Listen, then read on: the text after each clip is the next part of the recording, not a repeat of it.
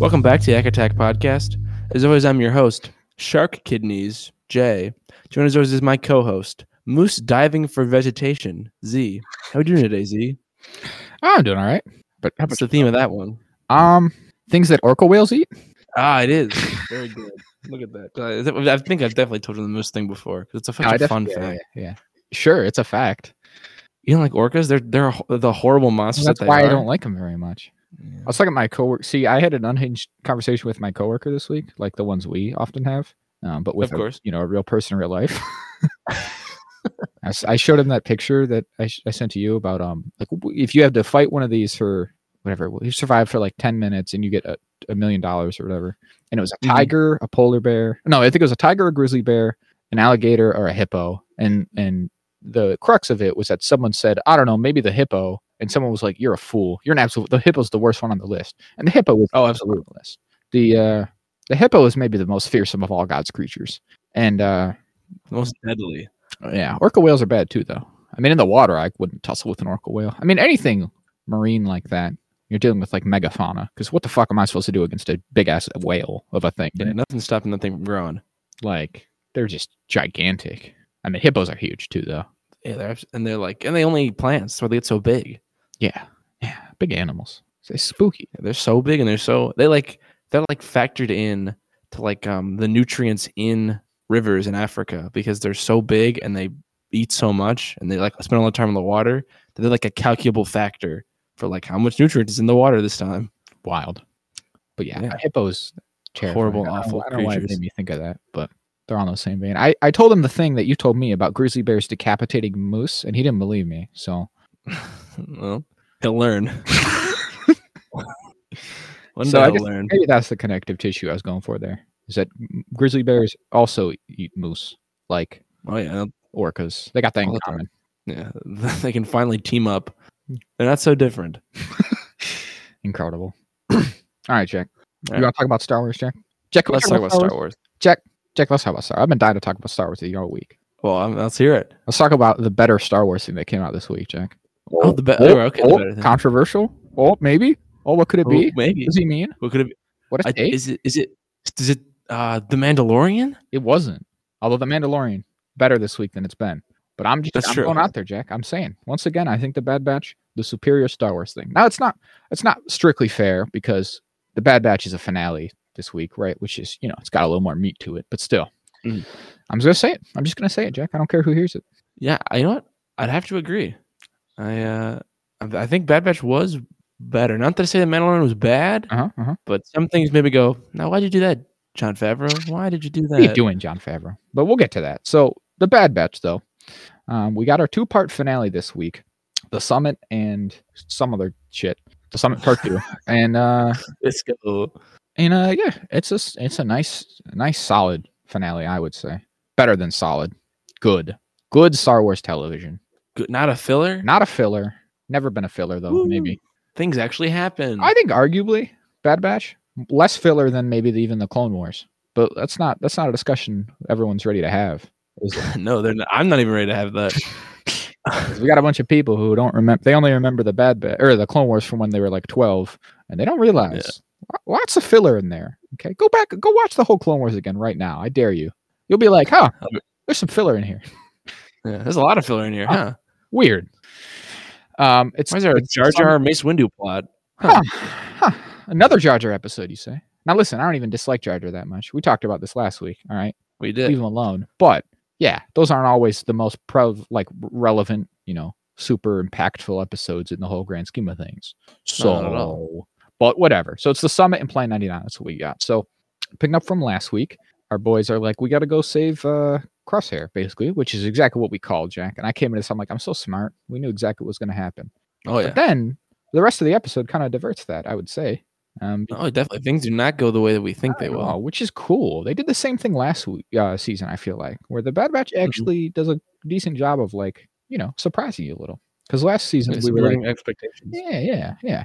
Because last season we were like, oh, they're gonna do a clone uprising on Camino, and then in the finale, Camino's just destroyed. we're like, oh, Oh, they just killed everyone on Camino. it's kind of like this because we're like, we're, they're gonna go get Crosshair, but the plan is to go get.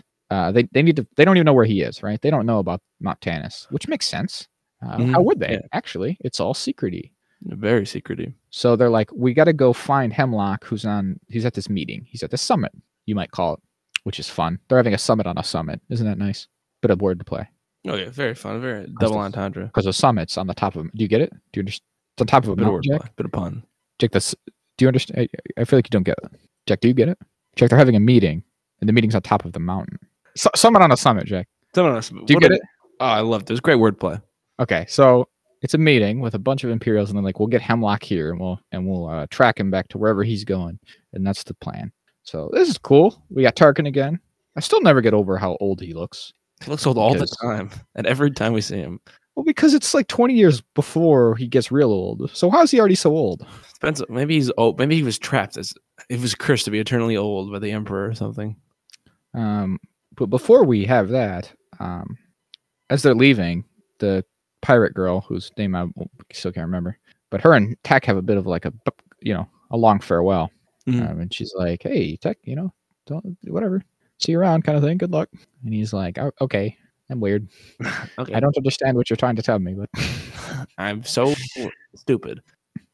uh, I like when she's like, "Well, don't go running off with any pirates or smugglers while you're gone." And he's like, uh, "This mission should not involve either of those things. There's zero danger of that." It's like, good on you, Tech. What a guy. He just like me for real. Yeah. That's what I'm saying. But um, well, Jack, how about that? Good for tech. You know, I think, classic trope. Um, yeah. doesn't really reflect anything, does it? When you have No. a character be like, "Hey, see you around." yeah, Don't One last have run. anything bad happen to you on this next thing you're about to go do. So, I mean, uh, let's just say spoilers for the Bad Batch finale here. Well, this is when you knew, isn't it, Jang? I don't know about you, but I literally was like, ah, they've killed him. You've literally killed him. I didn't think. I was like, huh, that's interesting. I didn't think about it, and then when it happened, I was like, oh yeah, no, they did. I should have seen that I- coming no, a I- bit sooner. Right away, I was like, Jesus, you've killed him. oh, Why would you say that to him? You can't say goodbye like that. What are you doing? the dead man walking? maybe not. Maybe he'll be all right. But I was like, it's this. It's the thing that happens in everything ever. don't do it. Don't say goodbye to him. don't don't you know imply or, like allude to a, a potential future together.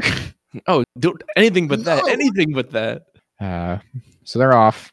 I liked seeing there's uh some of the TK troopers in this with like red markings. That's Mhm. fun. I always love getting new armors in Star Wars. We get there, the meeting. Also at the meeting is uh Orson Krennic, which is cool. Oh yes. Interesting little thing. Um we're very, very early days of the Death Star production here at this time point in the timeline, but still cool to see him. Fun little reference. People were a lot of people were hanging out for him to show up in Andor, um, which he obviously didn't in season one, but this is fun for him as well. I feel like he might in season two. I feels like Yeah, may as well. be more because they isn't it the end of the finale they show the Death Star being built. Yeah, yeah, Yeah. So he would have a hand in that, obviously. Mm-hmm. So we sneak on in. There's some fun like action stuff with this. I think doing a little bit of grappling and whatnot. Um, Oh yeah. Oh, they have to get in a cart and Wrecker doesn't want to look down. They're like, oh god, looking down. Uh, that was good. I like that. Um, they do an interesting bit when they get in. They separate. Like Echo and Tech and Hunter go up to you know see what ship is um Hemlock's because they all look the fucking same 'cause it's the Emperor Empire. And then Wrecker and Omega stay down to you know check it. And when they're up there, they realize somebody's somebody else is here doing something that isn't us. Like something's wrong, but we're not doing it. So what's happening? Um, they get the thing on. They go to investigate, and it turns out that somebody's also there, also infiltrating the base and sabotaging it. But who could it that's be? right. Old friend Saw Gerrera. Yeah, can't get rid of them. Truly, truly the Wong of the Star It's- Wars universe. Uh, I, I- very much so. They can't go one property without having him in. I I'm, I won't be surprised if his ghost is in Ahsoka.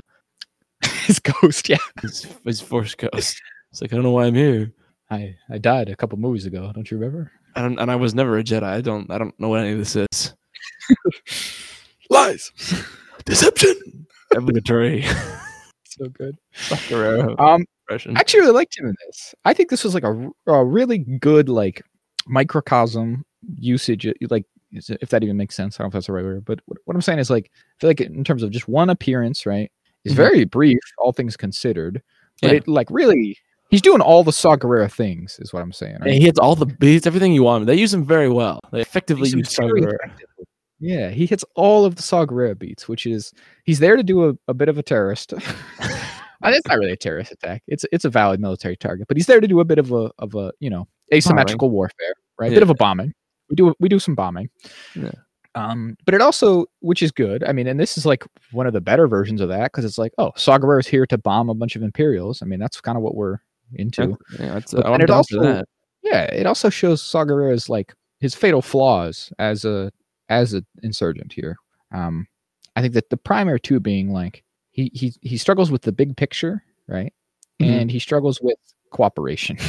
Oh um, yes. both of which we see in Andor, right, in his appearances. Mhm. But in this in particular, it's um, you know, we see it because he actually does something. Like he doesn't really do anything in Andor, really. Yeah, his appearances, but this one he's yeah, he's actually like he's here and he's getting he's doing a thing. And uh I I don't know. I just think it's really interesting. Like on the one hand, right, Saw Gerrera's like doing the right thing here, or he's, he's got a good idea, right? Like bomb Yeah. some Imperials. But then I also thought it was interesting the way that the batch um, kind of challenge his views, which is like it's the Empire. They'll always have more people. The only thing that you're costing them is time, Mm. if that. Like, meanwhile, if you like laid low, if you if you went about more intelligently, you could learn things of value. And he's like, Nah, Nah, I kind of want to kill these. I mean, I've I've already set up the bombs. Like I can't. I want to kill these guys because I'm mad. Yeah, I'm really mad Which is them. okay. I mean, hey, that's his whole thing. Like, you, got you whatever.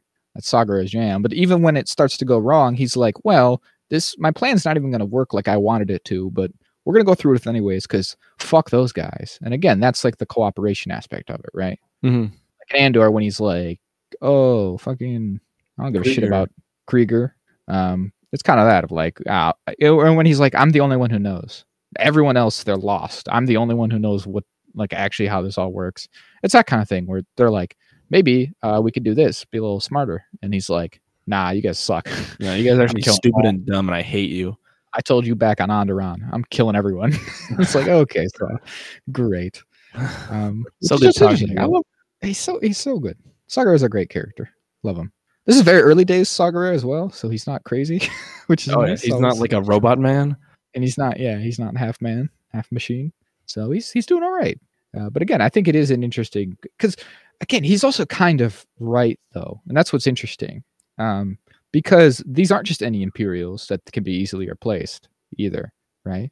Because if he had gotten Tarkin and he got Krennic, that might have actually done like serious damage to the future of the Empire. You know? Yeah, I was thinking that too, because like this kind of happened in Empire Strikes Back, where uh, Darth Vader keeps killing all these people, all these high level people, so their unexperienced people keep getting pushed up quit more than faster than they should. Oh, yeah. So especially In the yeah, Empire, lots of lots of failing upwards in the Empire. yeah, and especially yeah, like you said, I was thinking these guys like they're so important that killing them actually does put them on the back foot uh, more than the batch thing. The batch does have the right idea where it's like, well, there's just Mhm, more, man. They won't crumble with this, but like exactly. they'll definitely be delayed way more than they would be. So they obviously the Death Star in particular is like you know Krennic's pet project.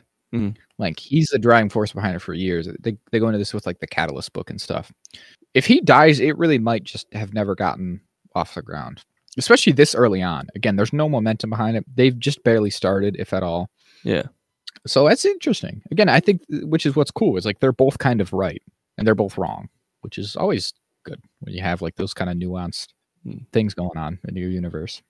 Um, yeah, I don't know. It's just Saw Gerrera is so fascinating like this because again, he's got his heart's in the right place and the wrong place, right? I mean, obviously he wants to take down the empire, which is valid and good, but he doesn't want to do it necessarily for the best of reasons all the time. He a lot of it really does just come from like he's mad. Yeah, he's he, mad at the world. He wants to be violent and destructive. And so, yeah, sometimes he doesn't see the big picture and think things all the way through like he should. But again, sometimes he gets right anyways. Like one of the best examples of this is in there's the Leia Princess of Alderaan book, right? Mhm. And in that, um, Captain Panaka, who is he's Padme's captain of security in episode one. You remember this guy? So by the time that Leia is like a young teenager, he's he's the I think he's either the governor or the Moff of um, Naboo, right? Of of the Naboo sector. Right. And he's pretty good. Like as far as Imperials go, he's obviously like you know he's an established character as being like a good guy. So he's not so bad. He's got principles. He's got morals. He's got like integrity. Like he's not cruel. He's not fucking Mhm. mustache twirling like other Imperials. He was obviously still Imperial. He's part of the whole thing, right? So Right. You know, it's up to you to decide how valid he actually is. But overall, could be worse. Um, but during the course of the book, he he discerns that Leia is Padme's daughter Mm. and intends to make that known to whoever, which obviously would have been bad. Yeah, very bad. but he stopped before he's able to do so. He's assassinated by Saw Gerrera's partisans, right? And it's an interesting thing because it's like, on the one hand, they killed like one of the only decent Imperials, right? One of the only actual decent men who who was part of that whole thing. Now, how much value that's worth, I guess, is questionable, anyways. But still, it's like this guy was less deserving of it, maybe, than others. Right. At the same time, he inadvertently maybe saved the whole galaxy because who knows what could have gone bad if the Emperor had gotten his hands on Leia. oh yeah. And it's just stuff like that that's so interesting about Saw Gerrera throughout the the different media. It's just like, yeah, he's he really is on some level like a necessary part of it all, right? Yeah. Even just in the sense that there's not one thing you can point to where Saw Gerrera like really made a big impact in the war effort, as much as it is with like the people, because it's like, okay, without Saw Gerrera, you don't get Jyn Erso, and without Jyn Erso, it all doesn't work, right? Mhm. again, without this event, Leia might have been this or that. So it's like it's all these weird little things. It's just like, yeah, the other rebels would have been like, well, we don't need to kill Panaka. He's like he's a decent guy, so he shouldn't be a priority. But Saw is just like, I'll kill them all, Yeah. and he gets the guy that you need to get. So Yeah, and even very he kind of like kind of falls upward like the Empire. Like he does Yeah, a little bit. something, and he's like, well, inadvertently he does the right thing, but Mhm. for the wrong reason because he doesn't. He didn't. He wasn't thinking about that reason. He was like, well, I got to kill this guy because he's the enemy. He's the blanket enemy Exactly. that I don't like. which is cool. He's just it. He really is an interesting, like nuanced character. And again, his biggest flaw ultimately though is that he doesn't. He's not a team player. I it's shown here. Like him and the Bad Batch working together could probably get some stuff done, but he's so quick to just be like, "Fuck you guys, Yeah, you guys Not not about clones. I'm I'm a head out. I don't give a shit what happens to you." And it's like Yeah. that's ultimately why the Alliance wins. It's not even necessarily because they keep the high ground. Like that's not their biggest point of contention with Saw. Whatever like Mon Mothma says, their big point of contention with Saw is that the work they work with other people. They are an alliance. Where Saw just was never interested in that on any level. So You want to be Yeah, great usage of him. Hmm. Um, Circle back to so the results, right? yeah. they're not able to to carry out their plan to the full extent here. No, no, not at all. Uh, so the he obviously bombs it, so the tracker is destroyed, and the Bad Batch are kind of forced to escape, like under duress. Like they're kind of onto them. They're chasing them on like the sky carts. Uh, they do like an airstrike, uh, and Tech is trying to get. The, at one point, it loses power, so they're kind of stranded. So Tech has to restart the power to get them to move to get back to the Marauder. While he's doing that, uh, an airstrike comes in of X wing, Y wings, A wings, B wings. B wing. Fuck. I almost V. got it. V wings of uh, V wings and shoots this and like kind of there's the it's two parts of the sky rail of the Bad Batch are on and it destroys the one that Tech is on and he almost and he's falling and it's like it's hanging on by like one piece of like rebar or metal and it's the weight cell shift. If you shift the weight too much, it'll fall. Tech's trying to bomb himself back up, uh, and then the last moment, as we've mentioned before, he says Plan 99. So then he shoots the thing holding together and he tumble like careens to his death with the rest of the ship and the the ship it rights itself because the weight's been balanced and then they speed off and uh, the rest of the batch escape without Yeah. heavily injured but escape It's wild, man. oh yeah I mean, like I said, when I saw that scene, I was like, "Are they going to kill Tech?" And then they did, but still, I was like, "Fuck, I can't believe they actually killed him." yeah i mean i was I mean- surprised Putting aside, like, "Oh, is he really dead?" kind of thing. Um, I I feel like he is. yeah i would i would say there's a good chance See, it's Star Wars, and like a fall is a relatively ambiguous way to go out. mm. and the So broken goggles which is just like a part of him that's easily identifiable Do you think that? I don't. I feel like that helped though. For me, I was kind of like, I don't know. That seems pretty legit for them to be like the only thing we could recover. But obviously, he could just be lying. So Yeah. And only thing they could recover would be the only thing they could find of him. He could have Uh-huh. escaped or been moved or something. So I don't know. I, w- I would like to imagine. Well, not that I would like to imagine, but I mean, I feel like it makes, you know, it gives it more weight and all that. Yeah, I I, I kind of Yeah, cool death though. yeah yeah no it was definitely had yeah, considered, had some I good weight. I I love the whole his line right where Mhm. Wrecker's like, no, don't do it or whatever, and he's like, well, we've never been any good at following orders, and then he Oh, just takes the shot. I was like, that's pretty badass, Tech. Tell you what, Jack. I mean, I love Tech. Um, ever, as anyone who's ever listened to the show would obviously know, he's our favorite, one hundred percent. Oh yeah. Never said anything else. Don't even don't even go back and check because Don't just so- even think about it. we obviously love Tech the most. He's our very favorite of the Bad Batch. Always has been. I love him like special a little father. boy. He's a special little boy. We always, but no, unironically, in the in the last season in particular, I've really loved his usage. Um, and they that's they've said that's intentional, is that they felt like some of the batches underutilized last season, and they kind of wanted to make up with that. So like H- Hunter, for example, this season got a little bit less, I think, play. Um, and Tech got a little more, for example, and I think it's great. I think it, I think it went really well. Oh yeah. Love Tech. Super funny. He had some of the funniest lines, mostly unintentionally, because he's a he's a socially weird kind of guy. But yeah. it's Doesn't all know right. how people work, but you know he, he's all right. but at the same time, he has some of the best emotional impacts to season two. With that talk with Omega, where he's like, "Hey, man, you know, they go our own way. We, we go our own ways, but we're still family, you know, and it's tough, but figure it out, you know." You know, when that one where he's like, "Echo's got his go goes on way, and Crosshair's got to go his own way," but you know, we're all family still. It'll be all right. Yeah, sure. One was like, "Oh." a Nazi. Sure, but like, hey, everyone's got, you know, every family's got one. Everyone's got one. If you don't know it, it's you. but yeah, I, I don't know. I loved it. I, I thought he was super cool. I mean, I like the Tech is mostly like the goofy nerd guy, but this also shows like, well, he's he's still you know the Bad Batch. He's still a badass himself too. Yeah, he's Like, I like, thought a it was cool trained special ops soldier. So when he just took that like real quick shot and just nailed it, I was like, oh, that's sick.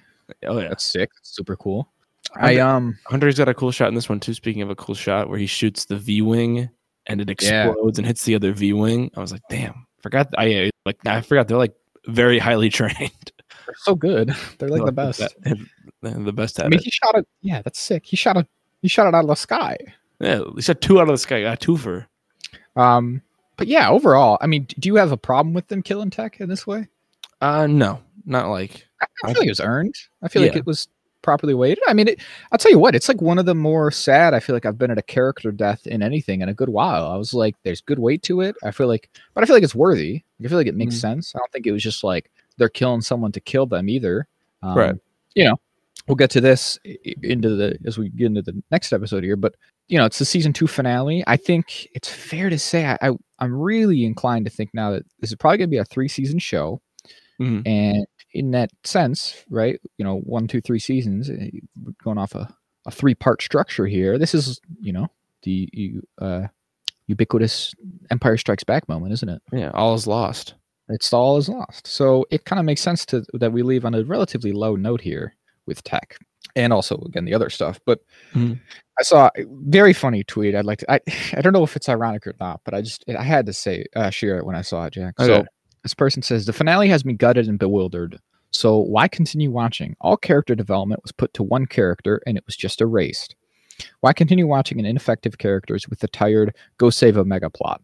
Star Wars has always had hope. This was devoid of it. So I basically I don't agree with this very much. Um, Right. First of all, the idea that a character dying erases character development, I don't like. Um, It's kind of a shallow way of looking at it. yeah, I agree. I, I understand. Sometimes I feel like that's a more valid criticism than others, depending on the exact circumstances of whatever it is. Sometimes it can be like, wait, what was the point? Like, if you if you build up a thing, a plot or a character or whatever in a certain way, and then it's abandoned, that can that can feel bad and cheap. But in Mhm. general, I don't I don't feel like that's what this was. No, I don't know. They, they used a character and they killed him. I mean, people die in Star Wars, right? Like it happens. Characters die with good or you know great development, and then they die eventually because it's the way she goes. It's war, man. Yeah. That's how that's how it shakes out.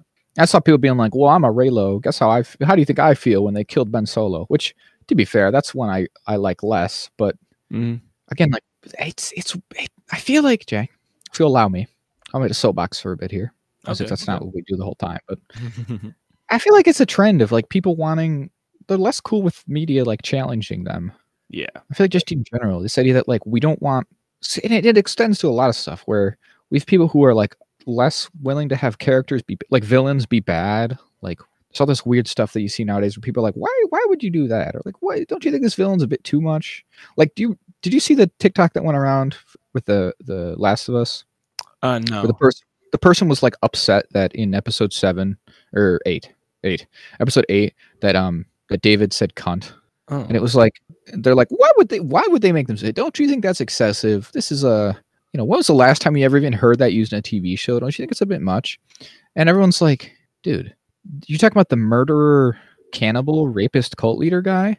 Like you were worried that he said he dropped a C bomb? Like Yeah. that's like I don't know. It's just yeah, he's a bad guy. Like this is an adult show. I don't even know. Like it, and stuff like that. There's there's been lots of discourse. I don't know if you've seen this, but just in general about film of like are movies getting weird and like Puritan and like weirdly sex sexless lately? Mhm. Which I'm like, oh, there's something to that. I feel like yeah. it's just all the same kind of thing. Which is like it feels like we're moving towards this very sanitized general like blandness across all things that that some people want, which is just like it doesn't challenge you. Media isn't like weird or like at times upsetting. upsetting, which is kind of what it should be. Yeah. I feel should- like. should make you think in some ways. Like sometimes, like Yeah. a, there's, I guess it's sometimes a weird a movie is weird to be weird, and sometimes it's like off-putting. But sometimes mm-hmm, that's mm-hmm. fine because it sticks with you. Yeah, You go like, even if you don't, it's like, why would you do that? But like the villain thing, I really hate. For like, there's like, you know what I'm talking about, right? Like, oh, you've seen this? absolutely, I've seen it all the time. Where it'd be like, a, a thing. I don't remember what what it was called, but there was something that took place in hell. Like the the sit- setting was the Christian hell, fire, whatever, sinners, and like one of the one of like the characters was like homophobic to the main character, and people were like, "Why?" I oh, remember this, yeah. Homophobic. And uh, some video I watched, some guys talking about. It, he goes, "Guys, they're in hell.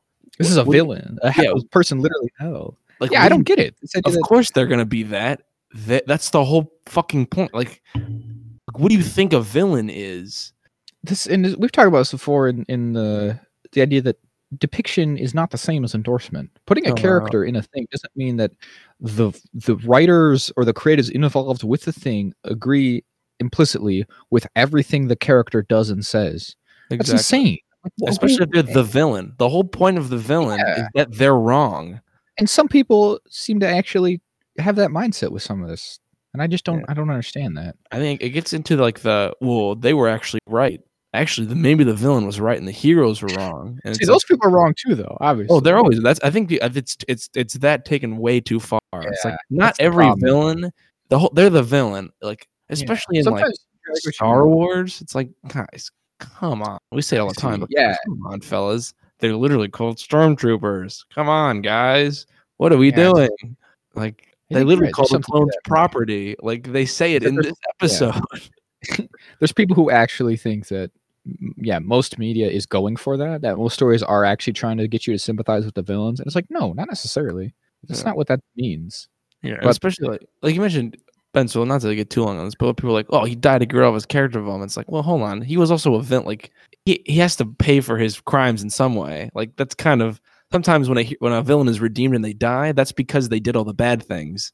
Like Uh-huh. that's kind of the point Again, sometimes. i'm not even saying i would go for that with that one in particular i got i got plenty of thoughts about that in in specific but yeah just in general well and i, I yeah i really dislike the idea that your character development is meaningless if your character dies i hate Mhm. that actually um Yeah. Like I mean, not to get like too, but like, is that not? Does that apply to real life? Like, if you become a better person over your life, but then you die, that didn't matter. Of course, I it mattered. Like, I don't know. Yeah, that's all that matters. Everyone dies, right? To to uh, paraphrase from Stormlight, right? Everyone dies. We all end up in the same place. The stuff you do along the way is the only thing that matters. Mm-hmm.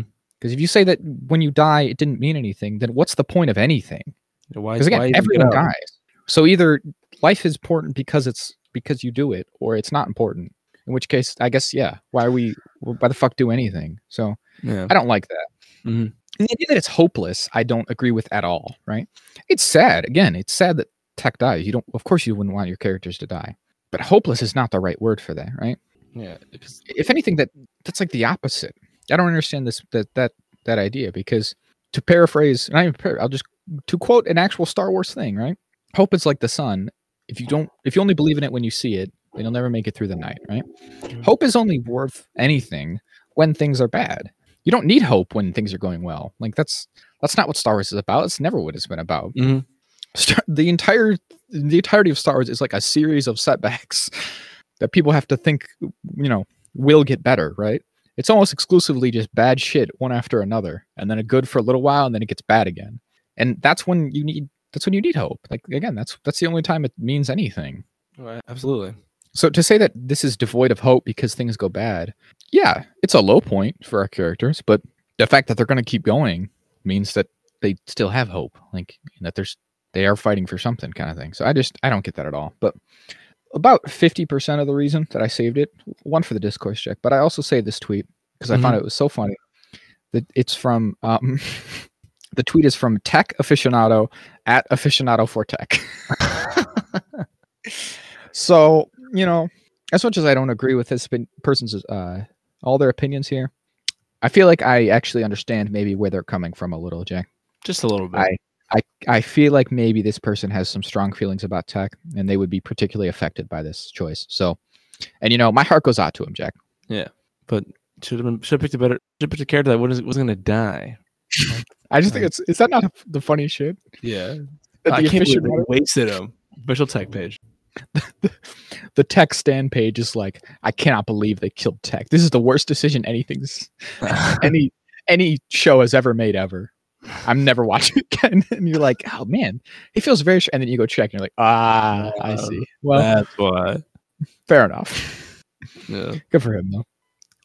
Before Um, we um go too far, I, one thing I thought was interesting about this episode because we're kind of at the end of the first of the finale of when they're we cut to the summit a couple times where Hemlock's talking about his plan and how he's like I'm following up the emperor's the emperor's personally telling me to do this, um and they talk about the clones and the one Mhm. guy at the summit's like well, what are we doing with the clones? I like the clones. They're very loyal and very good soldiers. Why are we getting rid of them? And then Tarkin's just like, fuck them. They're too much of individuals. I hate that. And I was like, man, that's so as on the nose of Star Wars as ever. Like, just we don't like humans.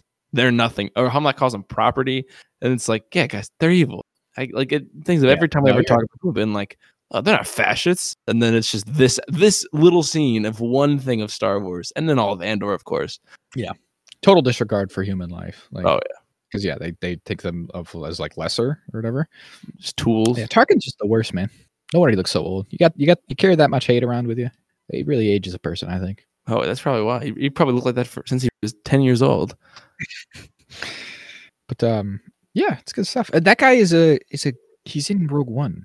That dude, the one guy who's actually like, hey, maybe not. So you know, I mean, he's a Imperial again, obviously himself, He's- but he sticks around all the way to the end. So I yeah, well, that's the thing too. But I guess he had one good opinion. yeah. Oh, but these soldiers are so nice at killing. Why don't we just use the soldiers we already got? Did you think, Jack, that this is what Plan 99 was? Because I feel like I kind of had that inkling since it was first referenced. That they that were Plan like- 99 is one of them going down, like like a self-sacrifice type thing. Yeah, I would say so. Because when he's like, I'm doing plan, I mean, obviously with context and everything, especially when he's like, I'm doing Plan 99, I'm like, oh no, wait a minute. But I think that's interesting that they're like, this is our plan. Like that's their go-to kind of. I mean, not their go-to. Obviously, they never had to do it before, I guess, but just their Clone Force 99 and, and Plan 99 is the big one of like, yeah, one of us got to go down for the group because Yeah, because again, they're like a they're a, they're a family, Jack. they're a team. And that's what you got to do sometimes. Click Tech, and again, Tech was like he did it fully willingly. Like Mhm. as far as deaths go, he had a pretty dignified one, right? He went on his own terms. Went on his own terms. That's all you can ask for in a world like this. Like shit's going mad, but he didn't get like captured and tortured by the villains. He goes out on his own willingly for his family, and like that's you know, there's worse things. Oh yeah, absolutely. But again, big shout out to my boy. He's my favorite. Always was. Don't, don't let anyone tell you otherwise. He's like a father to me, Jack. a father to you. He was like a brother to me. He's like, oh, okay, well, shit. So Brother, like- father, better. It depends. Closer in some ways. He was, he was more of like a close friend, like a confidant, but he was more of like a Mhm. mentor to you, I guess. Mm, Well, actually, actually, I'm gonna revise this. Tech was like my lover, so that's what Tech made above you. Closer. wow. Tech was like a son to me, actually. I like, Fuck. raised, I like raised them and built Don't a- love anything more than a kid. You never- you don't love anyone more than your own child. Well, you got me. I wouldn't again. So the they, they fix the thing, like you said, but now it's going too fast and it crashes into the place at unimaginable speed. So Oh, yeah. that's rough. They do Well- another first person sequence, which is That was cool. I liked it from Omega's perspective. 'cause She's like, "What the fuck is happening?" And oh they my god. get her back on the Marauder, and they fly off, and they go back to Cid's place. So they're like, she's hurt. We need um the fucking droid. What's his name? Az. Yep. Sick. So they're like, we need AZ, and he's obviously on Ord Mantell with Sid. So they get back there. She wakes up after a while. Classic, you know. Oh, what happened? Um, what do you remember? and he's like, yeah, no, Tech's a dead man. Like he's actually dead for sure. Dead, so we think we're gonna retire. How do you how do you feel about that? And Mega's like, I guess. I, I was kind of surprised she wasn't a little more um resistant to be like, hot crosshair, my guy. Yeah, Yeah, we we gotta go crossed it. save him. Like I say, but she was just like, "Fuck, maybe you're right." Which Yeah. I mean, it's, again, it's a low point for our home, our homies, our, our heroes here. They're they're in a rough spot, dealing with loss, you know, grief. So I get it. Um, and so they're like, "All right, we'll just head out." And Cid's like, "Man, sorry to hear about old goggles there. Um, you, you want to get like real drunk right now?" And he's like, "I'm all right, probably." And she's like, "How about you get real drunk though? How, Yeah. how do you find that?" Actually, uh, you know, you guys should stick around for a minute because uh, oh, I called the Empire. Sorry. Eh, sorry, fellas. You put a lot of heat on me and uh I had to make the best. So I sold you out. And they're like, he's like, God damn it, Sid. You're the worst. You're the say it again, Jack. For maybe the worst. For maybe the final time, Jack. Fucking fuck Cid. Okay. Yeah. All my What? homies hate Cid. Despise Cid. People after this week were like, "I'm so mad about Saw Gerrera," and I get that too.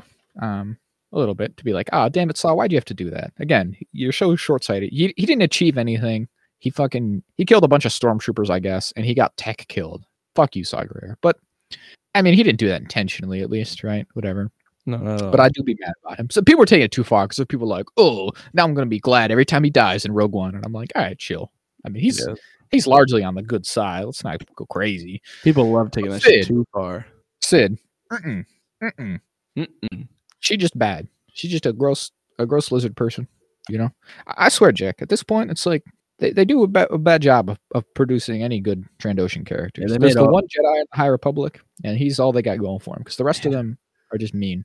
They're just meanies. They're just mean and they like, man, I love killing all these Wookiees and eating them and taking their Yeah, pelt. don't don't eat. Don't don't. That's a sentient being. Don't make him into a rug. That's crazy. And You're they're on different planets too. Like it's they're, they're like they flew to another planet through their space age technology and we're like and they're like another race of equally spacefaring individuals. And then we're like, we're gonna eat them. It's like what? What are you talking about? shall eat them. yeah, it's not like they live on the same planet, so it's like a weird evolution thing where they like hunt each other, and now they're like sentient. So it's like a weird like how do you? No, they just they just Mhm. suck. They're just the worst. Yeah. I did say. I like someone on Twitter. Hold on, I'll bring it up in a second. Perfect. Uh, they said it's one of those things where they like. You know, it's like a big collage of like Cid pictures and stuff, and it's just like punk ass mf'er. Oh, it's from Mace Windu, actually. Of course, love him. He said they had her look all sad at the end, like she didn't watch her treating them like absolute dog shit the last two seasons. Laugh my fucking ass off. I don't want a redemption for her. She can enjoy that little thirty dollars they gave her. And I'm gonna say it. Don't y'all dare give Saw more shit than Cid. Saw at the very least had a code. Unlike that snake, what kind of name is Scaleback? so good ass, good stuff. Good That stuff. spit Fuck Cid. All my homies hate Cid. I heard everything that guy said. He spit. He always is. He's always correct. Class. It's a common W for him. But yeah, not a fan of Cid. Um, not very cool. Even at the end, when- yeah, she's all sad as he's like, "Take your money and leave. Get out of here." It's like you didn't have to do that. You didn't have to, Cid. Yeah, you could just kept, kept them at your bar for a little bit. You suck. Um, but yeah, they're there. There's too many Imperials. It's a lot of heat. We're all. I mean, we're all wounded as is, right? Mhm. But uh, they sneak Omega out because that's who they're here for, of course. And he's like, "You'd never get Omega." But then Omega, obviously, you know, she she's trying to save her friends because that's what she's about. She's not just gonna leave them. No, of course not. Um, even though I guess she should have. Well, no, I mean it works out. All, yeah, basically, she she does get them all free, right? Mhm. Uh, they get Wrecker and they get what's his name, Hunter out. But Right, then now the Commandos get they get uh Omega, and our boys are not able to move quickly enough to save her, so they abscond with Omega. Scorch Scorch himself, beloved character from 2005's Republic Commando video game. Oh yeah, I noticed that. I was like, ooh, that's one of the guys. What a shame. How the mighty have fallen. He's fallen to the whims of the empire.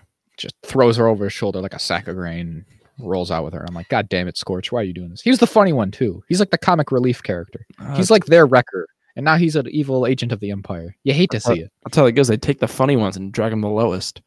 Man. I really I still wish they would use them like as a whole unit. I want to know what happened to the rest of them. Again, especially because they're like in a lot of ways almost a counter to the Bad Batch. So it'd be fun to see. But maybe the rest of them are dead. and so I was just like, man, Like, guess I'll Like do a- this. like a Teenage Mutant Ninja Turtles Last Ronin when it's just Oh, Michelangelo yeah. left. Yeah, it's just gonna. I literally had that same exact thought just now too. I was like, I guess it's like that. He's the he's the funny one, but when they're all dead, he's just the sad one. he's like that class clown when he goes home with his own thoughts. Man, it's really it makes you think. But uh, and so they get her. They take her back to um, Camino, obviously. Not And, Camino. uh, or you're right, Tantiss, Dennis. not Tantiss. And now they're like, well, so you're gonna work with us now, Lama Su? And she's like, well, fucking, I guess. I guess or well, Nala Which Pro- one? And I think it's Nala Se. No, Fuck, I always get them mixed up. So Nala Se's like, I guess I'll work with you. you got my I guess I mean, you got her. I guess. Okay.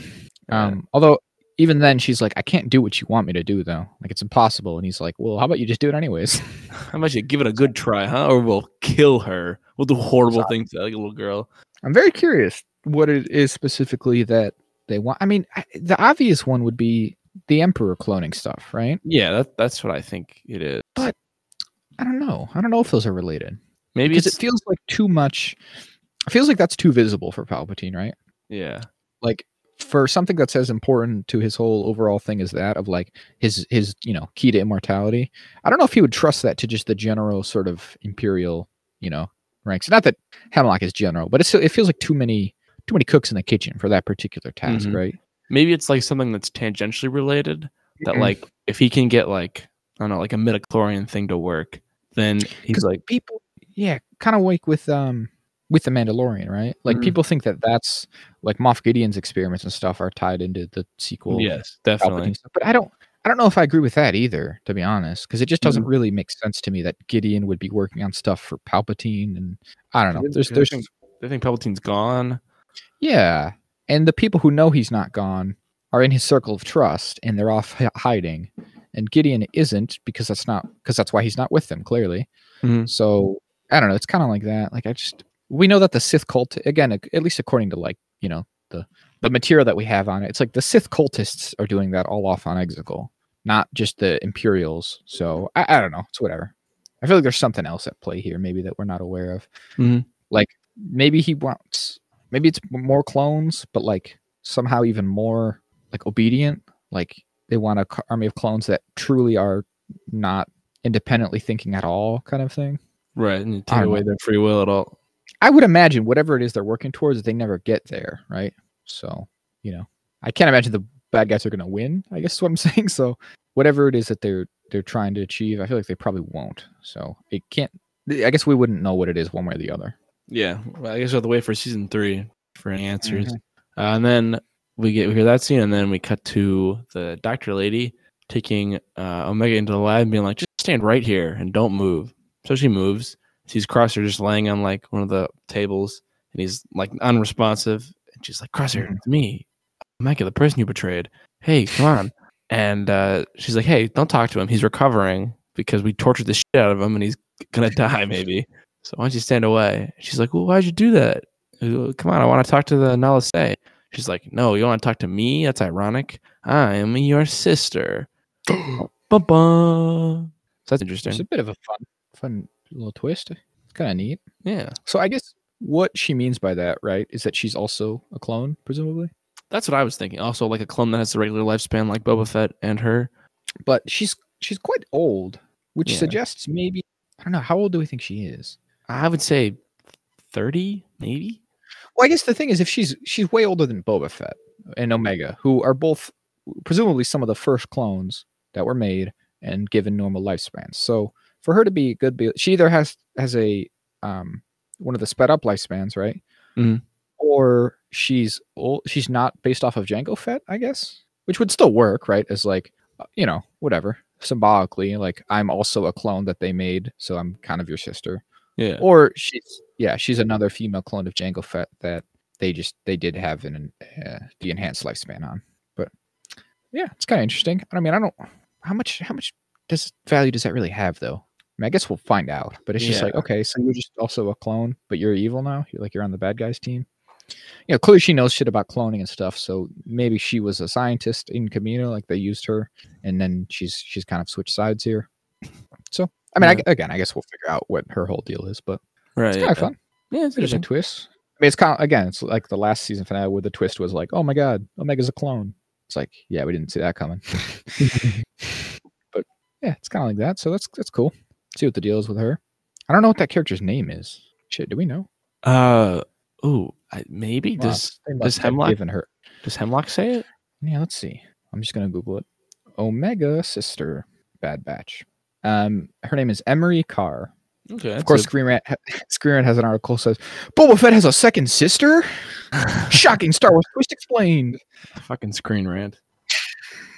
Dude, I fucking hate these clickbait articles, man. They get me so, and they get me too often. I, I fall for them on occasion because it'll be like this and that, and I'm just like, oh, I gotta see, and then it's just like, oh, this is nothing. This is actually nothing. This is not Yeah. anything. You're speaking in me. circles here. I hate it. I'm trying to think now of what, but there was one that got me this week where I felt like an, I feel like a moron for even clicking on it. Mhm. Um, but yeah, so obviously the next season is we got to save Omega, right? And Crosshair. So this will be interesting because I'm kind of inclined to think that, like, I don't know, would that be like a whole season with Omega gone type D? Because I feel like it could be. Uh, I I'm thinking so, or maybe at least half a season, because I think there's Mhm. definitely going to be a Omega rehabilitates Crosshair kind of thing in this. Yeah, yeah, and they got to be together for that. And then it would make sense for like the culmination of this whole thing to be, you know, we get Crosshair, we get Omega, we we kind of fix our family, and then like that'll be about it. I mean, I don't know. I I'm really inclined to think again, like I said up top, like or, or earlier at least, that this is a uh, you know, it, it fits the structure of like a trilogy here, right?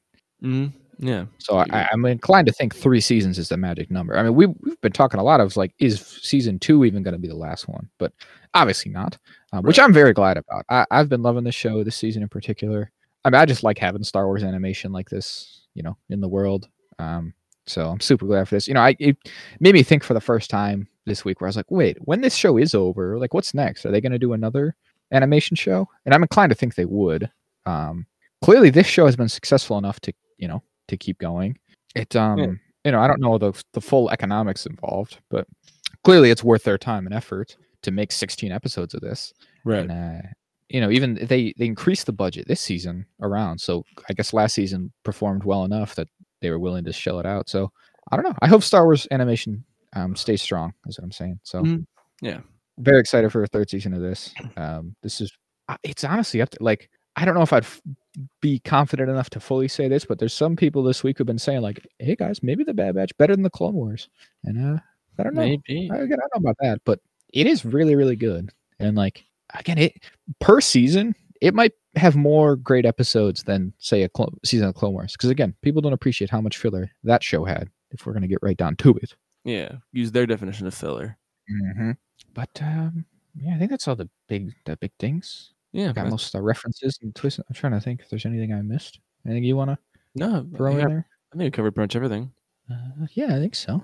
Yeah, we, good stuff. Good appearances, good cameos. Just a really solid hour of Star Wars, really. Whatever. Yeah. 46 minutes.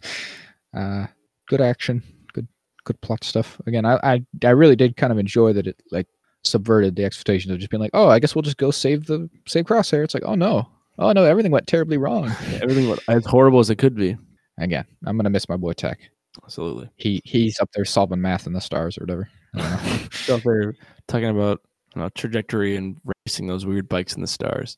again, I uh, I don't know. I, I'm as much as I would like him to not be dead because it's like, oh, I'd like to see him again. I I'm inclined to think he really is, and like I feel like it gives the you know whole thing more weight if he is. So, Oh, absolutely, it does. but again, it's Star Wars, so I, I there's like I don't know, say eh, it's like a 75 percent chance he's dead. Probably. I don't know if I'd go much stronger than that, honestly. Oh, you never know. I- yeah, they very much could just be like, "It's me, Tech, but I'm missing an eye, or I don't have my." Yeah, yeah. well, just they do Echo, right? Yes, they Like, echo. Echo survived a completely unsurvivable thing, but he's like, well, my arm's a robot now, and you're like, okay. and I'm pale, and I have little things in my head, and I can't be alone. Is deafening. So Tech will be like, hey, I've got robot legs, but I'm all right. All right, I'm, I I don't have PTSD too bad. I just can't be up, up too high. I'm actually cool now. I'm actually less nerdy. Yeah, I I'm don't like a badass. And Yeah, we're like, I- oh, this is sick. Tech's even better. Echo, why can you be better? all right. You know, Ack Attack. Perfect. Well, I could take out of this, out of Bad Batch, into uh, the final movie of Movie March, Dungeons and Dragons: Honor Among Thieves, starring Chris Jack- Pine and other people. Jack, I'd just like to say, right up top, Jack, you're a hero. And I want you to know that. You're a movie hero. you know what? You're a hero too, because you know Oh, you watch movies where they're supposed to be watched in a theater with other movie lovers. How about that? How about it, Jack? We're all heroes, actually, on We're this blessed day. what a day! What a day to be alive. so that didn't make any sense to you listeners because you hadn't seen the movie yet. Which you know why listening to this segment. Um, but it played right at the beginning. Just a weird, eh, like uh, Chris Pine in the cast just talking to us how great we were for watching the movie in the theater. Which you know, Weird. thanks I guess. Weird. Excessive.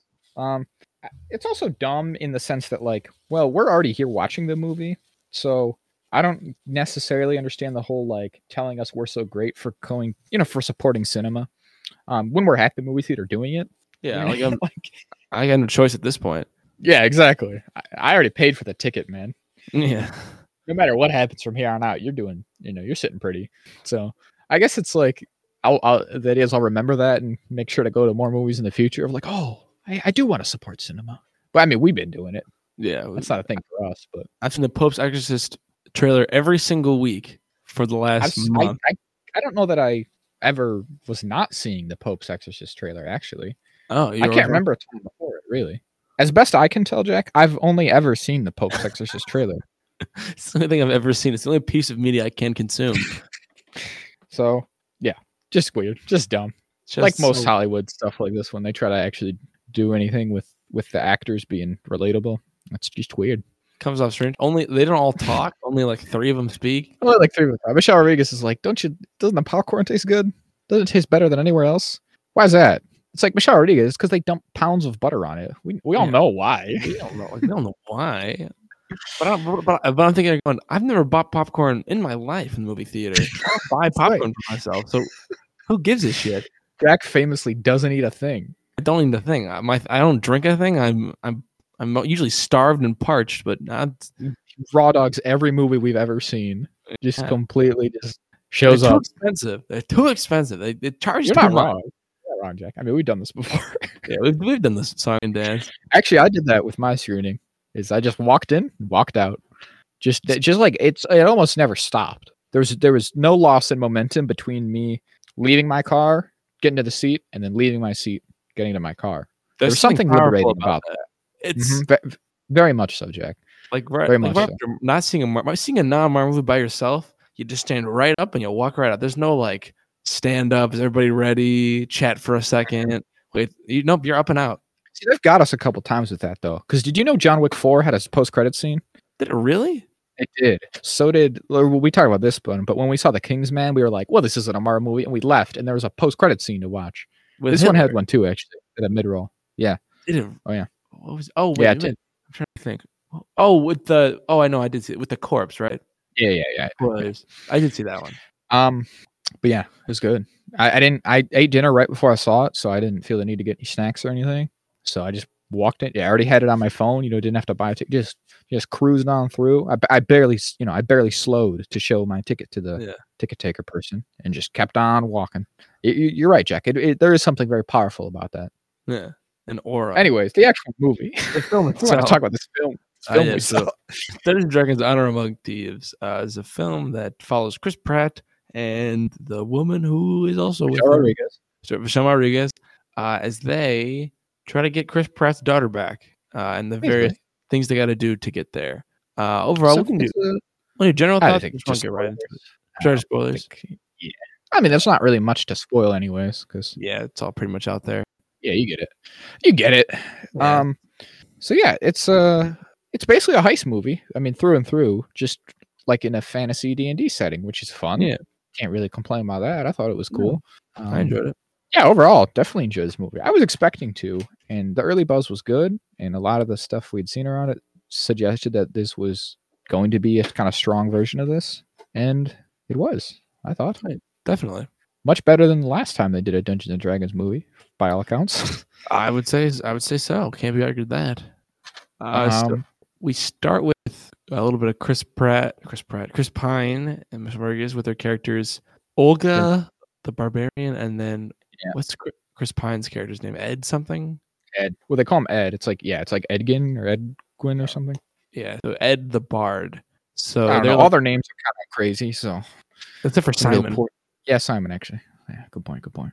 Um, You can just refer to them as their classes if you'd like, Yeah, or their actors' names. Yeah, I'll probably do the actors' names if I can remember them. I'll mix and match. You know, I do. I never remember Yeah, anything. Um, so they're in a prison, in this horrible ice prison where they like it's just cold all the time. There's no fire. They just chop ice all day for some reason. And you know, you got to farm the ice. you got Send it down south. Keep it cold. That's Like true. in Frozen, like in Frozen, and maybe Frozen Two. Um, maybe. maybe well, there was no music scene in that one about it, so I, we can't be sure. Um, but they they are there, and it's right before they're about to get um, get parole board, so they're gonna see if they can be released. Uh, and they want a specific person there because like he's got to be he's gonna be particularly good for our cause. Uh, so they start doing this. They're like waiting for him to get there. He's not there yet, so Chris Pine has to stall and like tell his whole life story. That's their whole backstory. His whole backstory, but his backstory is like he was part of this group called Harper's. the Harpers uh, to like you know seek out justice and be a, bound to be a vigilante, like a thankless vigilante.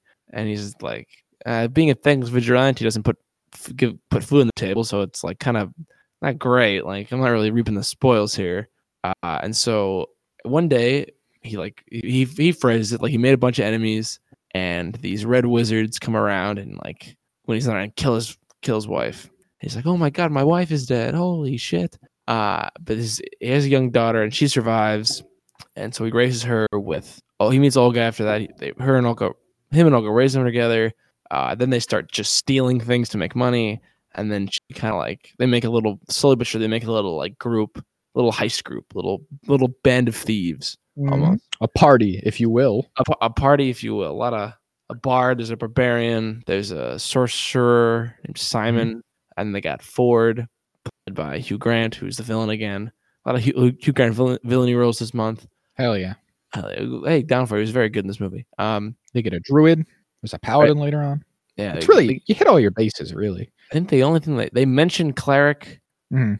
They don't. The only ones they don't hit are warlock and. I thought there was a warlock, but there wasn't. no, there's no monks either. Is a wizard a different class than a sorcerer? Yes. The difference is, oh, the the idea is that a sorcerer gets its gets their magic from like uh from from like magical parentage. So like Okay. they have like a whatever, and then a wizard has to learn magic like Harry Potter. Okay, sure. Yeah. I Uh, thought the red wizard lady was a warlock for a minute because I thought she was communing with like a deity, but I guess that's not what he was. So Yeah, yeah, I guess he's he's kind of a warlock. Huh. yeah, but that guy wasn't a god. He was just like a guy. So a he was guy. also just a wizard, Yeah. I think. Right. So yeah. whatever. I, I, I think it's fine. Um. Yeah. but So what? I guess just in general, while we're while we're here, like, what did you think of the the general sort of dungeons and and dragoniness of it all? I think it was. I think it kind of captured that pretty well. I mean, I I don't thought think so it was too. too over the top with it, but it definitely like said everything. You it made a lot of references. That like it was very like we're in the world, and here's a lot of things that we would reference in the world. Yeah, like I don't know, I don't know how how much like lore of Dungeons and Dragons you know. I don't really know much to speak of, but even then, I was like, oh, I know Neverwinter, I know Hmm. Baldur's Gate. Yeah, I know Waterdeep. Yeah, Yeah, Like, I know that Be- stuff. Beholder is. I know. yeah, Beholder, sure. There's a they- mimic. They they do they do a displacer beast. They do a a, a classic big glob ooze. What did I call those? Don't they have it? gelatinous cubes? Right. Yeah, the gelatinous cubes. good Um, stuff like that, which is fun. The So- Underdark. That's a big Yeah, thing. the Underdark. It's all like there's a, lot, a fair bit of lore and stuff. And again, the classes are like directly named a lot of the time. Mm, a- Like, hey, he's a paladin, which is fun. They do a lot of they do a lot of um races. They do a lot of practical like other races, like the dragon yeah, the horns. Tiger there's- people, They have the tabaxi. There's the the bird people, which are like snake people. the snake people. They show up once, but they do a little. But they still show up. Uh, they got like orcs and half orcs. There's a half elf. The tiefling. Yeah, is- Do you think Simon's a half elf? Yeah, he says he's half elf. Well, he says he's he says he's half human. I feel like I don't more. Oh, uh, well, he's probably elf because they're the ones who look Right, that's what I'm- human. Yeah, And he's just got pointy ears or whatever. yeah. But I think that's a complaint, which is a thing. This is the thing I really struggle with in these fantasy sort of things, where people say like, "Oh, why don't they do more representation?" Um, and it's like, I guess, but like, I also don't think that's some great crime because they're made up races or species, whatever. Yeah. So why does it matter if we represent them or not? Because they're not real. Like, there's nothing wrong with just making humans the stars.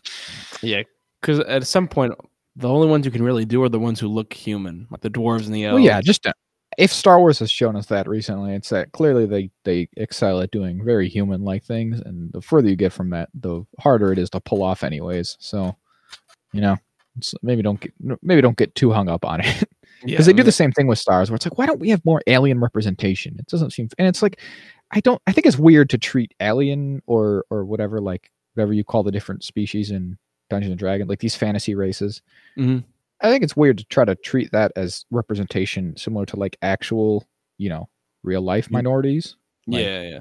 So can't really, don't you know. can't really equate uh, Michelle Yeoh winning an Oscar to be the first Asian woman and being like, why weren't there? Why wasn't a dragon man in the Dungeon Dragons movie? It's like those two don't really, Yeah, they don't really sync the same. I don't think. No, exactly. Like, oh, why is it? Well, because it's like, oh, because it is, it it it supports the like sort of stereotype or the trope that like the most human cre- people are the more heroic. Like that Mhm. somehow being non-human is bad. And again, I get that, but it's just we don't have any non-human sentient races that we have to worry about in real life, so it's not really an issue as of yet. Yeah, okay, so we gotta get, make like, sure that- dragon people. Yeah. So whatever. But we do have the tiefling, which uh, people are mostly positive on. Apparently, some people got hung up on the specifics of their character because her tail's not big enough or something. Her tail seemed to appear out of nowhere at one point. I kind of thought the same thing. I didn't notice her tail at first. Yeah, and I have people I would notice that too because it appears when they're on the beach after the Underdark, and I, and there's a shot where we see like the back of. There's a couple of It's times. definitely there before that. I, I- I'm, I I'm, must have I'm not- certain of that. I must not have noticed. There must just be in a different spot. Well, it is like I said, it is very small. I guess they probably didn't go out of their way to put it in a lot. If if they could reasonably get away with it not being on screen, they probably didn't, just because time. You know, costs money and time. So, Oh yeah, very much so. Um, but you know, I, but I was really- reading about tieflings. Oh, you know yeah. anything about tiefling lore? Uh, yeah, people they're discriminated against because they're like demon. Everyone's like they're demons. Look like demons. Yeah. That's like the main thing with them. Which I was reading about. It. Apparently, they kind of are though. Yeah, they're kind of the they're like half demon. Well, yeah, depending on the edition, they're like half demon, or they're like they are the results of some distant ancestry making a deal with actual demonic entities. Uh, but apparently, that's a more recent sort of retcon. And at one point, the lore truly was just that um, they just happened sometimes for whatever reason. You know, you, you live in the magical Dungeons and Dragons world. sometimes a kid can be born as a tiefling. like love which is not sure. Maybe. Yeah it's more of an effect of the world than it is of any person's action because you just you live in the world. I guess there's weird magic energy out there that'll sometimes make your kid a demon. But that's the explanation they use in this movie right? Is that she's just born to humans um and they're like we don't want you. You're a demon so that's not cool although it's i felt it was weird how distinct she was she acted compared to humans especially because i, I was looking at some art and some tieflings look way more demon like Oh like yeah, red stuff yeah. The, the thing with that is like they're like can be a bunch of different colors. Their eyes can be different. Their horns can be really big. Like th- they can really really run the gambit of being like you look just like a demon, or you just look like a human with like horns that if your hair was long enough you wouldn't really even see. Mhm. Some of them look like fucking Nightcrawler. like, Yeah, exactly. So, grand scheme of things, she's pretty low key, and it, and it's it, I don't know. Are they even a different species? uh, they're they're classified as that in in like as far as like the game goes. Yeah, it just feels like They're a kind of nebulous distinction. Yeah, especially if they like are natural. It's like, well, they don't feel like the same if they're just a mutation. It's Yeah, like, yeah, that's a good point. They're almost more like mutants than anything. Yeah, just like Nightcrawler. Like I said, wow, look at that. Yeah, yeah, very, very, very, very apt, Jack. very astute. I knew So was. it's just kind of weird that, yeah, it feels like if they wanted to have a character who's like, I don't know about humans, it seems like eh, compared to a lot of the Dungeons and Dragons species, um, she's very close to just being a human, right? Yeah, I mean, if she was literally born to humans, like that's kind of how close can you telling. yeah. All of uh, So all of her- characters were born to humans. But Except again, I guess Simon. Simon is less, if in that sense.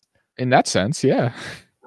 So, but again, I guess that's what you you need a token non-human character, and they wanted to take the the easiest version of that, which is she looks like a human with horns. Yeah, and I, uh, I liked her. Um, what do you think of the spells? Was there notable spell usage you thought in this? um, I don't. Yeah, again, I've this, I've played a little bit of Dungeons and Dragons. You you've played more than I have. they didn't. Uh, they didn't do a ton of spells that I. They did like some of them, like time stop or like Yeah, that's I, Force- kind of figured. like a meteor storm. They did like a meteor attack. That's a pretty powerful one. They didn't do fireball, which yeah, is that's like a classic, isn't it? classic, or like magic missile. I love magic missile. It's great. Never used that she one. does. She does lightning. Just do lightning. That's a good one. Like chain lightning, where it hits a bunch Mhm. of them. So that's that's one I know. Um, they do the dimension door, like the portal one. That one I know. Well, yeah, he gets a portal gun. How about that? That's pretty good. Um, what else? I'm trying to think of all the spells. Yeah, the Yasuda got a lot of. Oh, they they're they're fighting with like fists at one point. Big magic Oh, fists. like the hand. Um, there's a I don't remember what it's called, but there's a there's a spell like that with the Oh yeah. magic hand. You create like a hand that you can control. Really?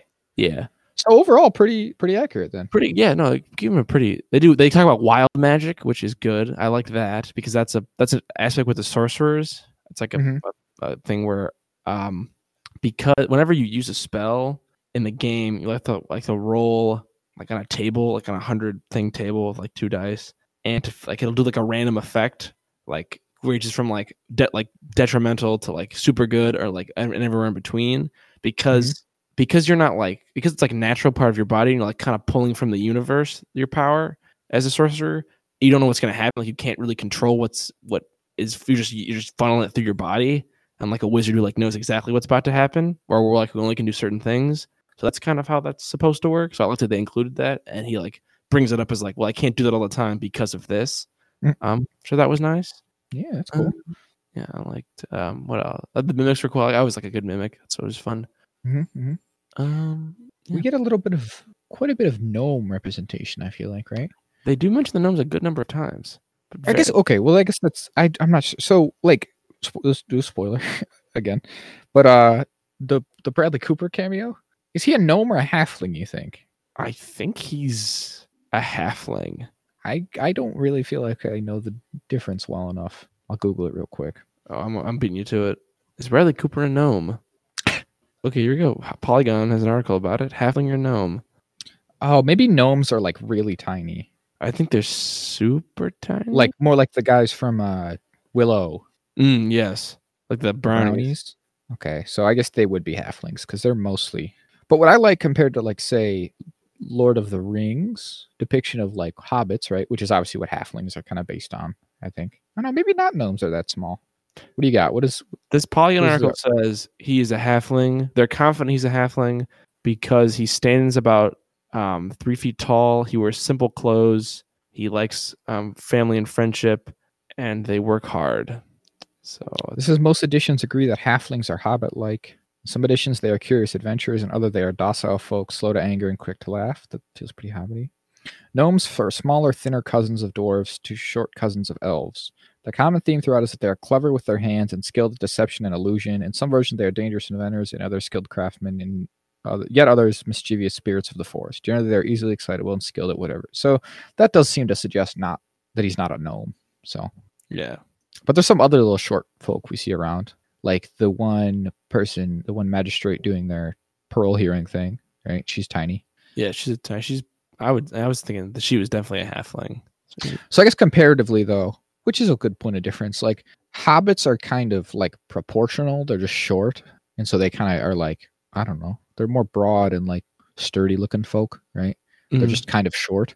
Whereas like Bradley Cooper in this was like he was he was smaller in all proportions, right? They just shrunk. They just shrunk Bradley Cooper, so Oh, I yeah, that's kind of fun. quite small. made him quite tiny. but like a hobbit, for example, has is like a little short guy, but he's got like, you know, full size hands and big ass feet and shit. Mhm. So I guess that's kind of distinction maybe. But yeah, that's fun, right?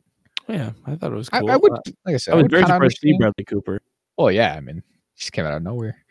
It's very fun. I there are some people in my audience who were very vocal about it. In fact, Jack, vocal the whole movie through, really. Oh, which is always fun. It's that it's that kind of movie talking that I hate, where it's just like they're just kind of saying the shit that happens. Like we've talked about this before with some I don't remember exactly what, but it's just kind of like they're just reacting in the most basic way to everything that happens on screen. yeah. Like, like, oh my god, that happened. Wow, can you even believe that? Yeah, or like audibly gasping. They gasped at something. I was like, "Are you fucking kidding me?" I think it was like when the wizard showed up again. and They were like, "Oh!" I was like, "Are you kidding?" Yeah, the wizard. She's in it. Jesus. God, yeah, she's gonna be here the whole time. At one point, it was when the wiz- when the when the I don't even know what you go the hunter guy that the wizard gets right that Mhm. Sofina gets and he's and he kills the people for her right. That guy rolls up in his little boat and it should, and then she's waiting there on the dock. They literally said out loud like, "I don't trust her." Yeah, she's the villain. Are you kidding me? Yeah, You see, it was like Jack. The best word I could think for these, I was like, is normies, Jack. These were like real life normies, genuine, genuine, real to life NPCs. genuine normies. Because I'm like, is this how some people watch movies? Is literally like it took several scenes of this character being evil for you to be like, oh, maybe this is the villain. like you know slowly but sure like well i don't trust her yet but we'll see it's like what are you talking about you Yeah. don't trust her yeah the villain of the movie The villain we see at the beginning to be like, oh, she betrayed us. Like she caught craziness didn't didn't like that Yeah. Brad, they're like oh my gosh it's him oh my god he's so small yeah we all see it it's like they just don't even have an internal thought like they, they need to actually say their shit out loud it's like "Uh, we're at the movie theater there's other people here could you please not oh man hate it hate to see it jack Yeah. be more courteous at the movies, please. Just don't just, just don't chat. Don't answer Some- cell phones. Is that hard? text. Is that hard? I I really I we was should- trying we got- I wish we had an Alamo Drafthouse where you get banned for life if you talk. Oh, that'd be good. We might get caught though. Sometimes we talk. No, but I wouldn't. That's true. If I knew the rule, I wouldn't talk. Because I was like, well, I want to watch the movie. We'll say like one thing, okay? Yeah. I'll say a clever joke. And we're quiet about it. Yeah. I'll I'll like lean in and whisper to you. I'm not speaking at a volume which you can always because that's what these people were doing. They were just completely reclined, chilling, not a care in the world, but talking at a volume that they could still hear one another without moving. You understand? Like they're just carrying on Mhm. conversations almost, and that's what I cannot abide, Jack. So, wh- where were we? the movie? Uh, the, I think we're talking about, I think we were talking about a movie. I don't okay, remember. cool. Uh, what you think of the so the paladin guy? I thought he was cool. I liked him. I thought he was get about- very. At the midway point, right? We pick up him. We pick up him to like help us get to the Underdark. He knows where a helmet they need is to like break into this vault. That turns out the Hugh Grant character is evil. He betrays them and he Mhm. turns Chris Pine's daughter against him by lying to him. Lying to deception. Um, lies, deception. Oh, Back to the rogue character is, is a liar. who could have foreseen this? Um, but anyway, they pick him up. Uh, I th- I think it was very fun as like a truly pure, like classic. I'm paladin character. I liked his Yeah. sword that became a dagger. That was neat. Yeah. You know what I thought about this guy? Well, He's like he's an NPC, right? yes, yeah, Compared to the rest of the party, because he never really joins them. Compared to the rest of the party, who are like kind of these real fleshed out individuals, this guy's kind of one note. Like you said, he's Mhm. very pure and just like, and the way he speaks, I was like, this is a DM. This is a DM spinning his wheels. yeah. I loved it. I thought it was super fun through that Yeah. context of like, yeah, this is clearly a character that a DM dreamt up and like has all the fun dialogue with where he's talking all fancy because that's what DMs do. Mhm, I and he get it. knows everything, and like, Yeah, yeah. Yeah, and it, and it plays. He's too good. He, Yeah. He's not actually one of them because he's too good at everything. He's a non. He's not a player. I feel like that's the intention, right? I, I, yeah, I, I didn't think of it that way, but thinking about that kind of, I really, I really agree with that. Um, I think Yeah. it is even more compounded when um they do the bridge thing, and he's explaining exactly how the bridge works in very and then it's immediately ruined. Of course, because the player very fucks it up. Yeah, the he just- DM's like, I have this game for us to all play, and the player just. Oh, Breaks it. sorry, I just stepped on it. My bad. My bad. I, I rolled the bed roll, and then it like ruins it. He's like, well, I guess it ruins the thing I came up with. Oh, that's so I- good, isn't it? It, it's Oh. very good. That's fun. Um, Well, because then he just leaves. he's like, all right, I'm done. I'm he just walks. That was very funny. But they're like, he's Yeah. just he's walking in such a straight line. Help is a rock. What's When he gonna he's do? It's coming up the rock. What's oh okay. right over. No, there it is. Um, I, I did know keen watchers of the movie will notice that um, the Tiefling character does not speak very much or at all the whole time they're in the Underdark, and only sees a line of dialogue immediately after the Paladin leaves. then she starts talking again. no, So I was like- surely that's not true. From at least from what I noticed, maybe I'd have to rewatch it. But like from my memory, I was like, she hasn't No, no, no. spoken. She- I'm not gonna say she's she's very eloquent in there, but she definitely when he figures out the portal gun, oh, right, right. she says like good save. Yeah, but she doesn't get a lot, and then, and then she picks it right back up, seemingly. What do you think about the bit where they're talking to all the, the corpses? Oh, great bit. Love that bit. Very funny.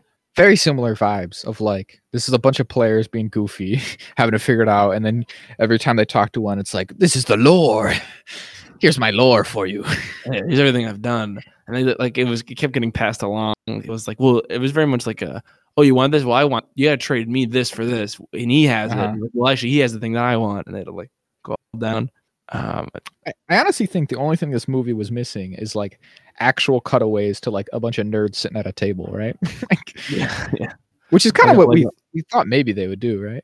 like a Lego movie esque break. Yeah, yeah. Or, or maybe bookends, right? The framing Mhm. device for this movie is literally that it's a group of friends playing, which is tough because on the one hand that undercuts the like the the character drama for the characters, right? Because then it's like, well, it's not really his daughter or whatever. It's not really the So, like I said, I think I think they did do a good level of it where they didn't overdo it with the references and the haha we're playing Dungeons and Dragons, the board game or the whatever, the, the tabletop role playing game. But there's enough in there for people to be like, it has the vibe for sure. Yeah, for I, I definitely agree. Um, they I will say I like when they went Underdark. The big fat red dragon. He was fun. Yeah, that's good. Couple Yeah. dragons. There's a dragon in the battle flashbacks that's like shooting rock. We talked about him. He's acid. The one trip. Is it acid? Is that what it is? I, I also had someone said no because it's a black dragon and they spit acid. Incredible. That's fun. Yeah, I I love feel like used like that. actually use the different dragons. Mhm. Um, that's cool. I like that he was just fat and like rolled around. Yeah, and couldn't fly very well. That was fun. Um, the weird brain monsters. I didn't know those were a thing. Yeah, that's good. It's a funny bit. It's like a, my dad would do always do that to me all the time. Your dad do that as a kid? He'd like grab me by the head and like start squeezing it and be like, you know what this is? And he'd be like, what? And it's like, it's a brain eater.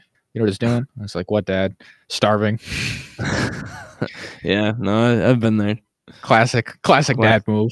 Classic dad move. They love doing that.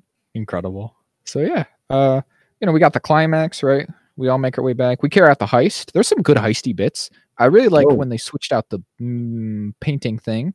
That was a fun bit where they used the portal gun and some some trickery to Yeah, some wild the- shifting. get it in there. I thought that was cool. Oh yeah, absolutely. I like when Simon, you know, gets to beat up his grandpa or whatever. But it's him the whole time. It was him the whole time. It was his own insecurity. So that's cool. That's fun. You know, we all get little arcs throughout it, mostly. Oh, yeah. I feel like, uh, what does the druid get? I don't really know. she she well she doesn't do anything. She learns to not hate humans. I guess that's her arc. She doesn't hate humans as much anymore. She's like, you guys aren't so bad. Yeah. Chris Pine obviously gets his daughter and stops being a fuck up or whatever. Simon gets confidence. Uh, Holga gets like a new boyfriend or something. She learns to like go of hate, maybe. Yeah. It was just being I don't think she gets a new boyfriend. She just let's go over hate. Well, there's a hint. that was true. They set it up, but Bit of a bit of a oh. ooh. Bit of yeah. another halfling character. We get the whole wizard thing where they're trying to take over the whole city and and get get Kill everybody. make everyone into like nec- is it a bit of necromancy maybe i don't know some kind of spell that turns people undead and um like zo- like zombies that you can control kind of thing i guess Mhm. so Some kind of necromancy. It's weird because they were already they were living at first. yeah i don't know i don't know all the rules Yeah, the So rules a bit of homebrew perhaps homebrew magic item. But uh they foil it because they're like oh we can't just leave with the treasure we have to be good and and help you know classic move it's like reminds you like guardians or something right Yeah, yeah. Where it's like we're a ragtag band of outlaws, but we're gonna save the city anyways. We're gonna be good people. They do that. They get into a magic fight. I liked that. Where Simon's like, actually, I am good at magic now, so we can do a magic fight. Yeah, And then it was a good bit where they were like, "Oh no, the time bubble! She's still too powerful. I can't stop!" Ah! And then They they're all like frozen. There's a bit of trickery. They're all pretending. That was fun. Like that. Oh, yeah. I like that. Uh, his daughter has like a bit of a. She's got like a one ring, invisible magic jewelry type device. Oh yeah, that was pretty good. Classic, classic fantasy trope. Gotta love Oh, a, a, a piece of jewelry that turns you invisible, Jay. Completely invisible, and then it comes back in the end, and they win. And uh, yeah, they get her. Do do do they just kill her? You think? I think they do. I mean, when she turns into an owl bear and smashes her into the ground a bunch, and then like throws her at a building. Yeah, the before up until the building, I was like, she could probably recover from this. And then the I was like, I feel like they just killed her. Feels like they. I mean, whatever. Yeah, they kill like, other people probably. So She was evil. She was the bad one. You can kill the Yeah. bad people. you kill the actual dark wizard villain, I guess. Yeah. But then again, she's like a wizard, so she, she could come back or whatever if they wanted. Do whatever you Yeah, want with her. revive her. She's undead as well, so they could like do Mhm. some trickery with that with her soul or whatever the fuck. Who who knows? But It's yeah, all get her. nonsense. Then they save the city, which is nice. But unfortunately, Jack, Holga gets a she, she catches one of them dark wizard shanks, and uh Yeah, just out of nowhere, seemingly. yeah, I don't know when that happened. I feel like they cut something. Like all of a sudden, it was like, and Helga, Holga. yeah, I don't, eh, yeah, yeah. I feel like I don't really didn't really see when that would have happened, but maybe it was just real quick Yeah, because they do that. Thing, They're all like running at her variously, and she's like, you know, she's parrying each one of them off. So maybe at one of those points, just real quick, Holga like runs into Axer, and she just kind of gets, Gets her her in the little side. Yeah, but then it's like, oh, she's dead. And it's a dark res. It's a red wizard's blade, which means she's dead for real. for realsies this guy this time, guys. We have the one device that could bring someone back from that, but who do I use it on? So that was pretty classic. At first, I was like, I mean, because the whole movie, I'm like, well, it's the type of thing where you wouldn't actually bring your wife back from the dead, would you? Yeah. Right. And all movie, we have that hint with the dragonfly, right? Which we eventually get the flashback context for, where they had like a dragonfly in their house, and she's like, "See, you just gotta let it go. That's nice. You don't have to do anything to it. You don't have, have to to try catch to it." catch, catch you. You just let it go." And then at his wife's funeral, and and multiple times since, he sees the little dragonfly flying around. He's like, "Is that something?" And um, I guess it is. Huh? He decides Yeah. to not bring his wife back because, like, paladin guy tells him, he's like, "She's been, you know, there's many realms. Like, there are other worlds than these. You know, she's been Mhm. there for a while. So, you want to bring her out of that one and back into this one, or just maybe let her chill?" Yeah. he's like- and it's like he, he's not, and he comes around because he's constantly at the movie telling like his daughter, like, "No, I'm bringing back your mom," and then the he's like, "I was trying to bring back my wife, who Because- is your mom, sense. but yeah, it's kind of like a yeah, like because she never really knew her. I mean, it- Mhm. unfor- she died when she was still like an infant, so she doesn't know her mom, but she does know Holga, who like did raise her, and so it's like ah, I have to, I have to bring her back instead. She does. That's good. That's solid. She's like, oh, did you waste it on me? I lived a good life for it, but it's okay. You're cool. She's cool. Glad we got Holga back. Wouldn't want her to stay dead. You yeah, know? no, no, yeah, keep her around. I did think they could have. I feel like a little too quick with the like, and she's back. Like maybe a little. well, like is there is there a way to do that really? yeah, it, it's it's. I mean, yeah. Not, not not that I think I couldn't think of a better way to do it. Like, what Yeah. is the right amount of time? Because at one point, one sorry. of one is it one is it just like, all right, we know you have it, just do it already. hmm hmm So it's a little tough. I see what you mean, but At the end, they're all together. They're like, yeah, we're just all friends. We live in the forest. The forest people that the tiefling likes, they're like, yeah, we're cool. Uh, and then Simon the tiefling are going to be like, we might date because they tried to date, and now Simon has confidence in his magic. Uh, They're but- like heroes of the city or whatever. Yeah, They get a big medal. They get a Star Wars medal. medals. They get pardoned. That's cool. And he's like, "Hey, we're like a family. You you are my people. Let's, let's do another adventure, maybe." And they're like, "Okay." So prob- probably maybe do another one, right? Uh, I'd be down for it. I would be very down for it. I thought this was a lot of fun. I don't know. This is our classic thing where we're just like, this movie was fun and good, so why Yeah, not? nothing- and it's not connected to anything else. We it like, why does this feel in the larger context of the D and D Mhm. cinematic universe? Exactly. So in that Why vein, we we like rank this it? movie, but not other movies? Who knows? Who knows? I I can't say anymore. I've given If up I trying to rationalize it. It's um, this is a classic. Like fans really like this. Although, oh no, actually, okay, let's check. It, the critic score is still solid. So I saw a couple reviews this week which were like, man, this movie's bad. Uh, but it still has a 91 from critics and a 93 from audience on Rotten Tomatoes. If you care about That's that kind of thing. 95% of Google users. It's only got a 7.6 on IMDb, 72 on Metacritic. So I don't know why there's they're a bit off. But Middling on Hey, it. I think it's good. Let's check. Uh, let's, let's do a little bit of box office check. Okay, let's do a little check talk about box office check. Let's talk about box office. I've been dying I've to been talk down about talking box office. So opening weekend, you know, um, opens to okay 38 and a half mil in North America. So Hollywood Reporter says that's okay. Um, international box wait 33 mi- so maybe 33 million opening day. Okay, global as of two hours ago, they passed 71.5 million globally. So that's pretty good, I guess. Yeah. Deadline asks, is this enough to start a franchise? Maybe a solid maybe. Um, I'd say. So apparently, John Wick is still leeching a bit of its potential audience, which is surprising that they would, because John Wick's are. So the the general idea is that they don't really compete with each other like that. Yeah. So that that's really a, a testament to how big John Wick is. It's a real juggernaut this year, and it's crazy, fascinating the way where John Wick has come from. Right? Yeah, we talked about it when we saw it. Right? Like first one was like 30 mil. It was like nothing. It was almost direct to DVD, like literally. So for them to climb to this again, R-rated movies don't don't do numbers like this. So Yeah. you wouldn't normally say like, oh, John Wick is clearly stealing some business from, you know, the the PG-13 or whatever Dungeons and Dragons movie, but hmm, I guess so. Stranger Things. Uh, also, we got Super Mario coming up, which Oh, yeah, we do. is going to potentially cut in from it eh, from that direction. So, man, it's tough. Apparently, that's projected to do crazy. Oh yeah. So, I'm not surprised. It's Mario with the illumination. That's like gonna print money.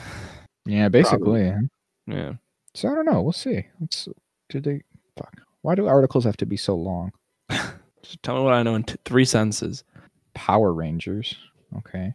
Power Rangers didn't even break even though.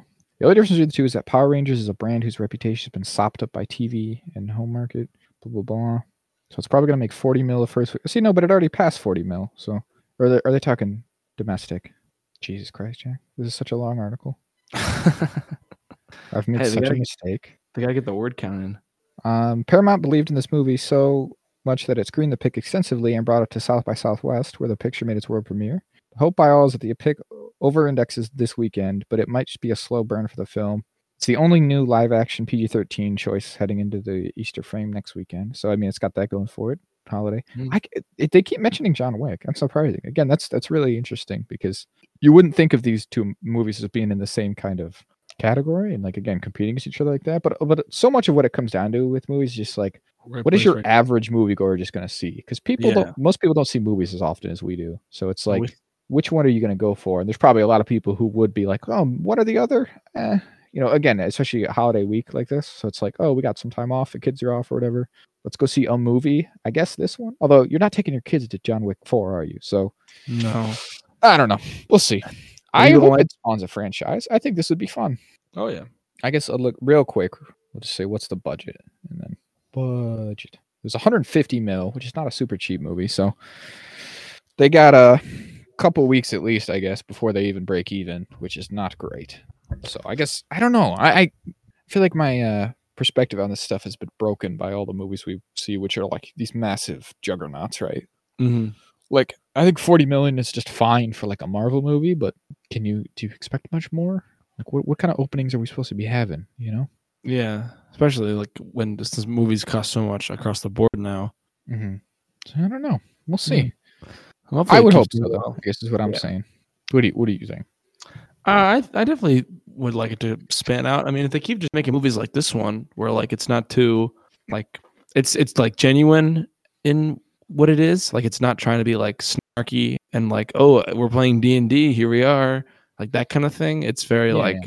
we're in the D and D world and it's got like that kind of humor and we're doing all the references, but it's all it's not like too heavy handed. I Mhm. think like there's tons of things. I mean, it's a big world. There's a lot to do. yeah, you could make it a lot of things. an anthology type thing, even where you just you could do a whole new cast of characters set in Yeah. A Dungeons and Dragons type setting. Again, it's important to strike this balance, and that's one of the things we talked about going into it. And I really do think they did that well of like making it feel like it has those Dungeons and Dragons vibes to it, like it is a bunch of you know friends sitting around goofing off playing the game. Um, but also, it is yeah, like you said, it's genuine enough. It is telling an actual story and all that. Like it's you know it does both, which is important because again, I feel like you go too far either way, you you, you spiral out because you wouldn't want it to just be oh this is a generic fantasy thing or oh okay this is too yeah we're leaning too much into haha we're goofy we're being we're being ironic and everything self-referential like a fucking Rick and Morty episode or something. So Yeah. But yeah, overall I'm impressed. It's about as good as I thought it was going to be, which is pretty good. Yeah, pretty good. Yeah, I enjoyed it. Would watch again. absolutely. I Makes me, it kind of makes me want to play Dungeons and Dragons. I'm not gonna lie. Um, yeah, no, I, it's hard to find people though that sometimes people it's play hard. it aren't fun to play with. I gotta be honest. Jeez, I'm, I'll say it. I'm not I'm afraid really coming for him, Jack. Damn, Hey man, damn. God bless them. If you play D and D, God bless you. But some of y'all take it way too seriously, and I just can't get behind it. Just want to have fun. Hey, and that's fine. Why can't I turn into an owl bear? Huh? Hmm, oh, oh, you can't turn an owl bear because it's a monstrosity and not a m- animal. Shut up. Fuck you. Who kill yourself? okay, I'll kill you. I'll kill you right here in real life. Why can't I kill everybody I see? Who cares? They can do it in the movie, so let's just have some fun, would we? Hmm? Would we even? Could, could we just for a moment have a little bit of fun? No. Okay, understand. All right. Good thing I spent hundred dollars on these books that have misprints all the time. That's true. They're kind of shit. They're not well-made books. Sometimes don't. Good thing they made them illegal or whatever. Yeah, you can't. Good thing Wiz- Wizards of the Coast came in and, and made it illegal to get your own, right? So Yeah, you they'll can't. find they'll find you. They said that. They said that I will come find you. I, the I CEO of you. Wizards of the Coast, will come and find you if you try to make your own Dungeons and Dragons material. and I'll So- kill you. I'll make you an example. So yeah, so it's tough. It's it's a weird space right now. But yeah. But I don't- gotta I'm imagine this movie's gonna help them out a little. I would hope so. It helps somebody do something. hmm You know what it really made me want to do? I mean, reading Dungeons and Dragons is cool and all, or playing it. I mean, but it, like you said, it's hard and oh, friends, real life interaction. Ooh, Yeah, so maybe I'll just read some of the books or something that'd be good. because they have like you know they have story material, right? It's about Yeah. So maybe I'll try to find some of that. Maybe you and I should we should play the campaign because I think they put out a campaign for the movie that you can do. So Oh, did they really? yeah, I, I'm just kidding. We don't have to do that. Yeah, we need to. How- we need how a could we possibly? run it? At least. Also, The- I don't know how to DM. You know how to DM? No, I don't. No clue. So And then we then we'd really go into the white guy with a podcast because we'd be doing a podcast all about movies and TV shows, and then we'd also be doing a podcast where we just play D and D. We're really like hitting them both. incredible. But All right. you know, have we we- we- talked extensively enough? I think we have. So I can get check the out of this. gist. I don't know. Yeah, That's pretty disjointed, but you get it. Fun time. Yeah. It's just a fun time. It's just that We kind of movie, man. We had fun with the movie, but not Venom. We'll never have fun with Venom. If you have fun with No. Venom, you're the worst. We hate you. and Morbius. And Anything. Sony puts out is just they they miss it every time. Can't wait for that stupid fucking Kraven the Hunter movie that came out this Kraven year. the Hunter. I was gonna say, is that this year? There's no way. That's what I've heard. It's this year. Oh, good lord! I was gonna say the one where apparently the the the the, the Madame Web one. Sydney Oh, uh, Sweeney is Spider Girl yes. apparently, or Spider Woman.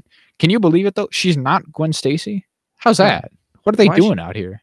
She's literally she's literally Gwen Stacy. She, look, she she she's just like Gwen Stacy for real. Yeah. She's gonna be like the one who's got the black suit and the orange hair, whose And name I can't remember. Yeah, you get it. Incredible. All right, October um, 6th, Kraven the Hunter. Egg Attack. Egg Attack. Attack. Into Uh, Mandalorian. I was gonna say it. Can you let me freaking talk, man? I'm sorry. I'm sorry. I always say Egg Attack. I don't remember what it is. What's it called? Oh, the pirate. The title? Chapter twenty-one. The pirate. Oh, perfect. Right? Yes. I, I don't know, 21? man. When have I ever known the titles? What are you asking me for, man? Yeah, yeah, 21. Chapter 21, The Pirate. So we've got our, what is it? We open on Nevarro, right? Yes. I think. Sounds uh, like it. Seems Yes, like where do. this would begin. Good place as And it's any. the Pirates. It's the Pirates from the premiere, isn't it, Jack? yeah, they attack. They attack Which- Nevarro. They came back. If you can imagine, if you can even believe that they actually are going to reappear, well, you better believe it because they do. They're back. The pirates are doing pirating things. They didn't take too kindly to when Greef Karga shot all their friends. Killed them in the street like a Well, dog. Greef Karga and Mando, yeah, shot them in the street like dogs. He's like, guys, we don't do that thing around here. We're nice and upstanding, and that's why I'm killing you all right here. But you're but you're criminal, so I can kill you without remorse. And then uh, Din blew up a bunch of them, right, with his spaceship. Because the whole thing. So they're upset, and they're like, well, we have a big ship, so we're actually just gonna take over your whole planet. We think, and it's like, oh no. Oh no, how could they do this? So they, so they do, really, don't they? Don't they just? They do it quite well. They got a very cool ship. So Greef Karga calls the the, the you know the New Republic the government for help. Yeah, he's, he's- like, "Hey, isn't this what you're for? Why don't you come help us out?" And they're like, "Ooh, about that." So we get dude from season two, um, our Oh, old friend, uh, fuck, what's his name, Jack? Captain Teva, Teva, Captain Teva, Carson Teva? Yeah. Carson Teva, Captain Teva. Um, he's there. He's our he's our boy. We see him, saw him a few times last season. Um, and he's like, "All right, I'm on it." Right, got this distress call. Um, because I don't know, they know him in particular because he was he showed up on Nevarro last season, right? So Yeah. got Carson Teva, and he's like, "Oh, we need help. We should go help him." And they're like, "Oh, bureaucracy." Yeah, we can't. We have to prioritize the people who signed our lease. We the, we only support NATO affiliated planets. Sorry. About that. So this is interesting though. So I first of all, it's I thought it was a little funny that he literally just flies to Coruscant for this. Feels like the type, you know, is it the again, it's just the weird kind of way Star Wars is sometimes. Mhm. So it's just like I guess you fly to a planet to have a in-person meeting. Sure, why not? Sure, they don't have teleporters or something, so just fly there. This Just is a because far we away. have this. Yeah, I mean, like that's the thing. Is like hyperspace is not hyper hyper speed travel, whatever. Yeah. Is not instantaneous in Star Wars, right? So It takes a could minute. or should have taken some time, but guess not. Guess we just go from the outer rim to the core, no time flat. Uh, although before we do that, something we got to talk about this week, Jack. Oh, The internet's a broil. This probably meant nothing to you, in fact, because you're a spineless coward and you never listen to me. You do anything I ask of you. oh, why would I? But in uh in the bar when he's sitting there and he's watching his thing, um, okay, actually before that even before Oh, hold the- on, hold on, hold on. I? Think I know. It's the directors. It's the directors. That's the first thing. You know about this? You aware of this? You familiar with this? Uh, Yeah, but yeah, the director. so in season one, remember, um, the first New Republic pilots we see are Dave Filoni and Deborah Chow and um, fuck the other guy. Oh right, yeah. Rob, You remember? Rob. Yes, I do remember you telling me They- this. yes. They blow up the uh, uh, Rick uh, Famuyiwa. That's his name. Oh, they are the ones who. smugglers thing. Yeah, they they attack that like space station that that the bad dudes are on. Then they Mhm. cap they they uh, capture Bill Burr or whatever. Oh no, that's not how they get. But whatever, right? So that's Dave Filoni. The, the three directors. They're in this scene very briefly at the bar because they're New Republic pilots, also, right? Oh, that's Dave cool. Filoni, remember, he showed up again in season two. The rest of them have not, but they're here, which is super fun because they're also just yeah, they're New Republic pilots in universe. That's their characters, so they're chilling at the uh the the you know the pilots bar there. So that's fun. But then the the thing, the other thing is that he's joined at the bar by uh first a first to live action character, uh, which is Zeb, is Garazeb Orrelios, who's one of the Ghost Crew from Rebels. Oh, he's actually the guy. He's actually the guy. See, Oh, don't feel too bad, Jack, because I had the same thought myself. Even though I've watched all of Rebels, I saw him and I was like, "Oh, it's cool. It's a Lasat." And even when he talked, I'm like, "Oh, cool. They got Steve Blum to do it. That's fun. I guess they would do, you know, similar sounding guy. Whatever. Cool." But uh, no, it's actually just him. oh. Because funny. I watched it with some friends of mine, and one of my friends remarked, "Like, hey, that looks like the guy from Rebels." It is. It's just was like, him. um, like I said, I didn't know either. I was just like, "Oh, cool, Lasat in live action. That's fun." But no, in the credits, he's Zeb. It's just Zeb. So I, I think. I mean, he doesn't get much play, and they don't say his name or anything, so that's part of it. But part of the reason I was kind of surprised is it's. I feel like it's a little out of character for him to be doing this. Yeah. Just, I mean, not even out of character. I don't know. He's not a pilot in Rebels, basically, is what it comes down Mm-hmm. to. So it's interesting that he's doing this, is all, because he's like their muscle brawler type guy, right? So for him to be serving as a pilot in the New Republic is just a little, a slight departure, but I'm sure they'll have some kind of reason for it or whatever. Um, but he looks freaking great, man. Oh, it looks it looks pretty good. Jack, I think pretty good's an understatement, my boy. I think, I, I and this is not a great, super high bar based off the other shit we've seen from some of these shows, but I think he's the best Mhm. one yet. The, the single best, like animated alien to live action, um, sort of whatever you call it, transition. Yeah, think the jump. They're- Certainly not Cad Bane. Certainly not Cad Bane. Certainly not Cad Bane. Certainly not the high, the Grand Inquisitor. Ooh, Certainly not the fifth alone. brother. Not even Ooh. Ahsoka. Um, Yeah, it's him. no, so, yeah, yeah, just him. And, you They're know, not long enough. Jack. I'll buy on this hill. I really will. I don't I- care. they- I'm. I I've don't care how been- stupid it is. I'll buy on the hill. They're not long enough. Are they longer in the show is- now, though? Maybe they're a little longer, but I don't think they're, They're not long enough. They should be much, much longer. It should be like That's what I'm Shaak saying. P. length. God should be damn longer. it. Just And the thing about Shaak this P. guy, right? Just bring back Shaak. T- we have the blueprint, Jack. It's there. We have the technology. We had it in 2002 or whatever the fuck. Evidently, where'd it go? Did y'all, did y'all forget? Like God rope and concrete. We lost it. Exactly. Ah, that's, that's a future. it's a future intro in the, in the making. I already I'm your did that host. intro. Shaak Ti's lekku. Joe's always my ghost. Roman concrete. That's what but rope and concrete has already been an intro. If you remember. Oh, has it? What was it? it was, Ro- was it, was? Roman concrete and Roman Oh. electricity, which was also a bit we did before we recorded an episode Fuck, about that same thing. I mean, you could do a lot of those though. Roman concrete, Greek fire, Damascus fire. steel. that Amazon Anyways. soil or fertilizer. Amazon what? Oh, really? They had like some kind of fertilizer in the Amazon the native peoples had because the Amazon is such Hmm. a such acidic soil Hmm. that we don't use anymore because we don't need to because we have science. But it seems like the thing with Zeb here. I guess we won't know until we know. But I mean, it's got to be mostly CG, right? Or um, I, perhaps there's some kind of like you know practical apparatus that's being CGI'd over the top, right? And well, I feel like they just need to be more willing to do that in the future because we said it before, but their commitment to trying to do it practical makes it look worse sometimes, and that's just all there is to it. Yeah. So, but again, it's the same thing with the Grand Inquisitor, where it's like you guys did Utapauans in 2004. Like, did you forget? But whatever, it's not worth. Did you lose the technology? It's not worth belaboring the point, I guess. But he looks great. He looks as he looks completely accurate, right?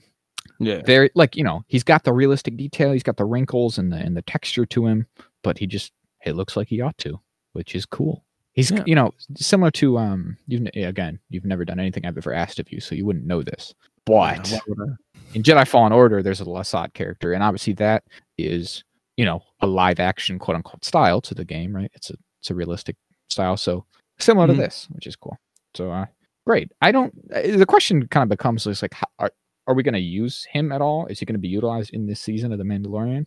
I don't know. I'm Probably inclined to kind of think not. Yeah, that's what I was thinking too. Probably not. like this is just a setup for Ahsoka. yeah, it's, a, so that Which- they, like a proof of concept kind of. Yeah, yeah, yeah. Just a little bit of a backdoor appearance because, like, you know, everyone's unanimously agreed that the Ahsoka spinoff is just the, or the Ahsoka show is just the Rebels sequel, Sequel. right? So, Yeah. so we're we're gonna get the band back together, and we got to go to. Now we know where we have to go find Zeb. Be like, hey Zeb, we're getting the band back together. And he's like, all right. All right, let's do it. So we uh again we're on Coruscant though, and the um Imperial lady from Episode four. episode three, Three. Yeah. who we know is definitively not um rehabilitated is uh Not- there and she's like actually what if we didn't help those guys what if we didn't investigate these the potential return of the empire at all how about and the guy's like good idea the, the, the captain's like, wait a minute, what the fuck? What are you talking about? We, sh- you listen to her? She's clearly still evil, a Nazi. And he's like, whoa, dude, you can't just say that. yeah whoa you can't be going around calling people nazis dude don't you think that's kind of bad and it's like you know what's bad like you know what's worse than calling someone a nazi Being a Nazi. Uh, be, still being a nazi but you know very much being a Nazi. we want to be mean. See, people have been pointing this out, and I don't know enough about politics to really get into it, but like, there's like some some neoliberal kind of vibes from the New Republic in this season, which is just like, hey guys, we kind of got to be cool about it. Can't you guys be cool? Can you not like not rock the boat?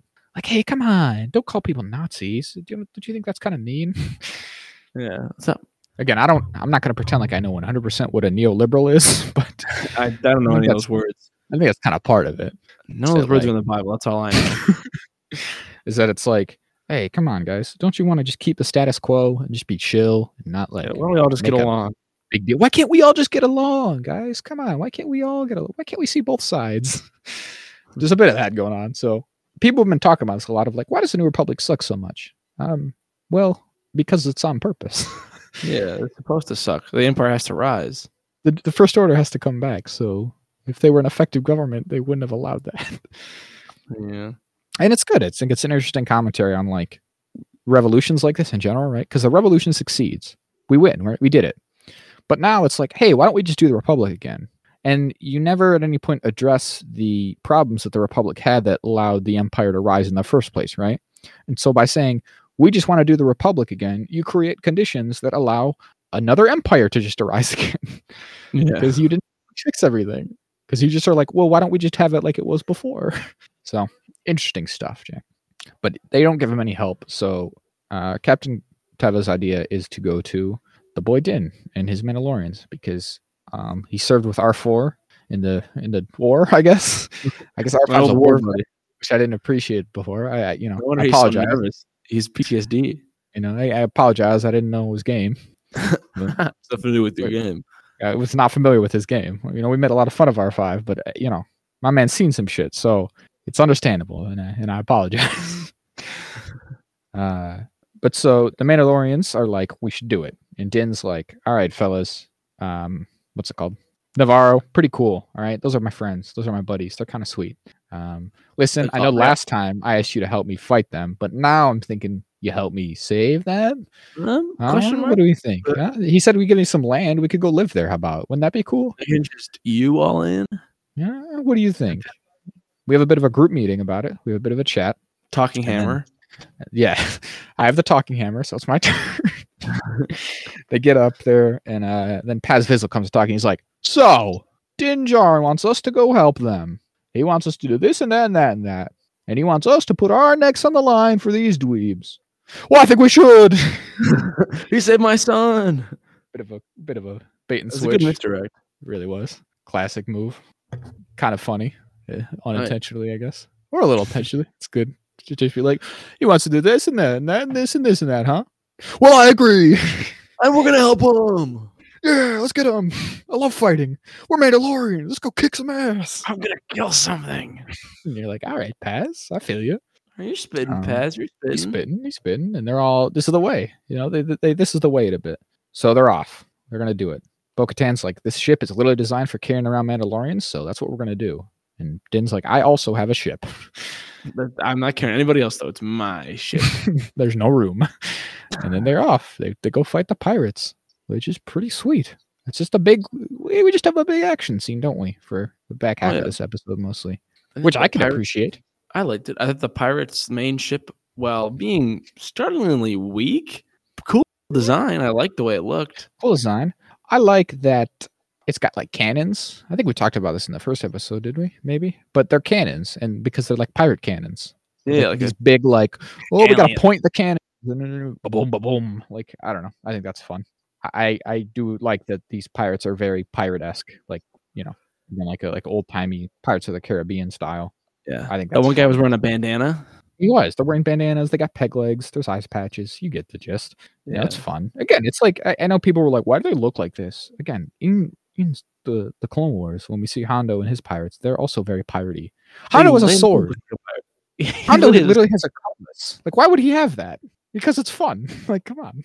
Uh, I do get what you mean about their ship being strong or not super strong, but like also they're probably not used to fighting like you know real people like real pirates were right That's back true. in the day. You just beat up like merchant ships.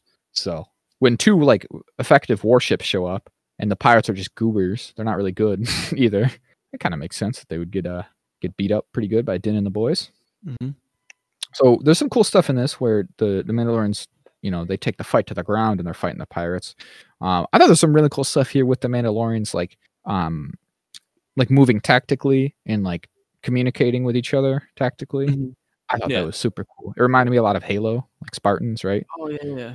And uh, I do think that's neat. It's not something we see a lot in Star Wars. Is like that actual kind of like real world influence of of people moving and and acting tactically because it's mostly just like I don't know Star Wars man. We got laser guns, right? But Yeah, cares? Light swords and laser guns. It's all fine. I appreciate when they can bring a little about it, a little bit of that in. Like, oh, I'm on your left. Oh, team two, you with me? Like, it's all again, it's very like Halo like. They're all they're all talking like Navy SEALs from a movie or something. So that's Mhm. cool. Yeah they do have. There is one scene where they get pinned down, and I was like, "Why are you pinned down? You guys have jetpacks. Yeah. How pinned could you be? You can fly. You can, you can literally change your like height advantage. yeah, you literally one of your big advantages is that you don't have to work only in two dimensions. But whatever. Low on fuel from the big dragon fight. Mm-hmm. Mm-hmm. But maybe they maybe they didn't have enough when they flew out of the sky. Yeah, because they be. drop- but I mean, They drop out. But how much could they take? it's one of those things where it's it's one of those things where it's completely based off of like you know the needs of any given scene, whether or not fuel is or is not a concern for Mandalorians. Um, the armor gets a nice action scene, like from season one, where she's just bashing people with her hammer. Love those scenes. You feel like she should get a gun though? Like, she'd be at least as good if she had a blaster. no? I would have thought so, but maybe it's like a like a religion thing where it's like if you're the armor, you can't wield a weapon or something. Maybe. But also, it's weird that she uses the same hammer that she uses for her, like, you know, her religious, her, uh, because, you know, when she makes armor, that's basically a religious, fucking, what am I, what's where I'm going for? I don't know.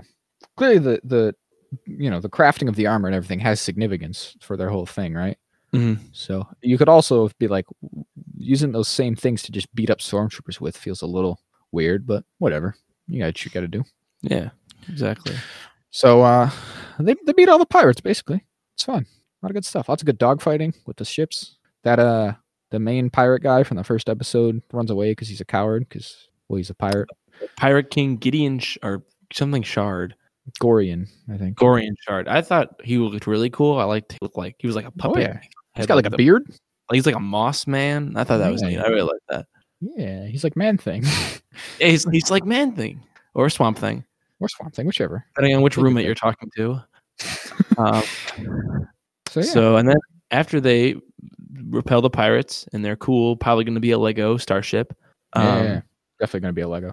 Oh yeah, be a good one too. well, we already know they're making the snub fighter, the little pirates, um, starfighter Oh, ships. and That's a Lego. Star- de- That's already a revealed, Jack. That's an official release. That's not even a leak. I'll tell you what. That's, That's not even a leak? out there. Oh, there. shit. You can, Oh, can pre-order that baby. in two weeks, and that leak's going to come out, and they're going to build a pirate ship with their own little Gorian Shard. Where she goes. Um, there she goes. Uh, but then obviously they free everybody, and Greef Karga's like Mandalorians get all the lands west of the lava fields or whatever the fuck, and they're like they get them and they live here and we love them. And they're like, yay, Mandalorians are great, we love them. Oh hey, and then uh, did it? Then Bo-Katan I think Paz Vizsla pulled up on Bo-Katan is Yeah. like, yo, the armor wants to chat at you a little bit. Hey, yo, Eh, boss and wants to she see you. goes, yeah, boss wants to see you. And then she goes down, and the armor's looking at her old forge, and is like, good old forge, good old forge never fails. She's like, there's a nice one on Mandalore that was very nice, but it's destroyed. But you know, all serves the same purpose. And she's like, yeah, all right, I guess. What the fuck? What do you want from me, man? And she's like, why don't you take off your helmet there, big cat? Why don't you, why don't you pop that helmet off for me? She's She's like, like, what? why- This why is very specifically one of your rules. Yeah, you're you were so clear. Din is so clear about this all the time with me. doesn't shut up about it. And she's like, why don't you pop that helmet off for me? why don't you go ahead and log off for me? Yeah. and she does. And she's like, Yeah, good. So That's you walk you walk two worlds. So you're the one who's gonna bring us all back together and get the dark saber. Generally, not in a little more words, a little more eloquent, Mhm, eloquently. Um, but this one, I think, because I know we we had some reservations. for like, is the armor like the villain, or is she just like, just? I mean, she like didn't she didn't like cheat Din of his redemption. Like she was very like fair. Yeah, yeah. But this one kind of puts me back on the side of she's scheming. She's Oh, working yeah, Okay. towards a I agree. end goal where she comes out on top It's like a I puppet. agree. That's exactly how how I felt, Jay. I, I didn't know where you're going for a second there. I thought you were like, you know, we were questionable, but this seems like she's a pretty stand-up gal. She's great. No. no problem. No, no notes. no, I, I totally agree. And I feel like this was even less. It seems like every time we get her, they're a little bit more. I feel ah, what would be the word? Like I- it, it feels like they're a little bit more, um, uh, or I guess a little less subtle. Is what I'm trying to go for. Like there's even every time she has one of these scenes, I feel like it's more and more like, uh, you know, little hints of like, uh, what is, is is there something a little sinister going on here? Just the general tone, the way she talks. Um, I, you know, even just the idea that like Bo-Katan's been here for like a few days, basically, Yeah. and she's so on board with everything, and she's so like, and the Mandal- or the armor's like, well, do you do you respect my rank or not? And she's like, you know, do you respect my authority or what? And she's like, oh yeah, yeah, uh, yeah, sure, okay, sorry, Yeah, totally, man. I'm I'll do whatever it. you say. And it's like that's weird. Why does Bo-Katan have to do that? I don't know. Like Bo-Katan should be her own kind of person. Like, and this is what we mean when I think did we talk about last week? Some point when it with the cult thing of like, there's been some discourse um, about whether or not it's strictly fair to call the the Children of the Watch a cult, right? Mm-hmm. Because it's a real world term that has like genuine, you know, meaning and should be respected as such. And I get that, but whatever, however you want to phrase it, I do think, you know, this is starting to suggest that there's something going on with the armor in particular, right? I think the idea is that like the the group overall is cool, right? They're pretty chill, I feel like, but the armor in particular, like you said, maybe has her own kind of motives at play. Yeah, she's pl- and stuff that even the other ones aren't really aware of. That's what I'm Um, saying. Because when right after she like she she says it's to Bo-Katan, mostly because of the mythosaur. She after she's like, "You saw a mythosaur, like that's got to be something." And she's I guess it's hard to tell if she's actually stunned like by this and she's playing into, or she like, "Oh, now I have a chance." Like now I Someone- can trick it. Yeah, someone pointed out, I think it was um maybe Stars explained that she has those living waters, right? She's got a big bucket of them. How did she Yeah. get those, right? Mhm. For all we know, because again, eh, we know she's been dishonest at points, right? Or at the very least wrong. I mean, however you want to look at it. So it's like, was she lying? Has she been to Mandalore? Does she know that it was safe and she was lying to them, right? Yeah, Did she go there to get some living waters? Like, does she know about the mythosaur? Eh, You know, even because we kind of assumed, okay, the the mythosaur is a symbol of Din. It still might be. It's really unclear. I think my my theory at this point, my sort of end game for this whole thing is that they'll kind of co-rule.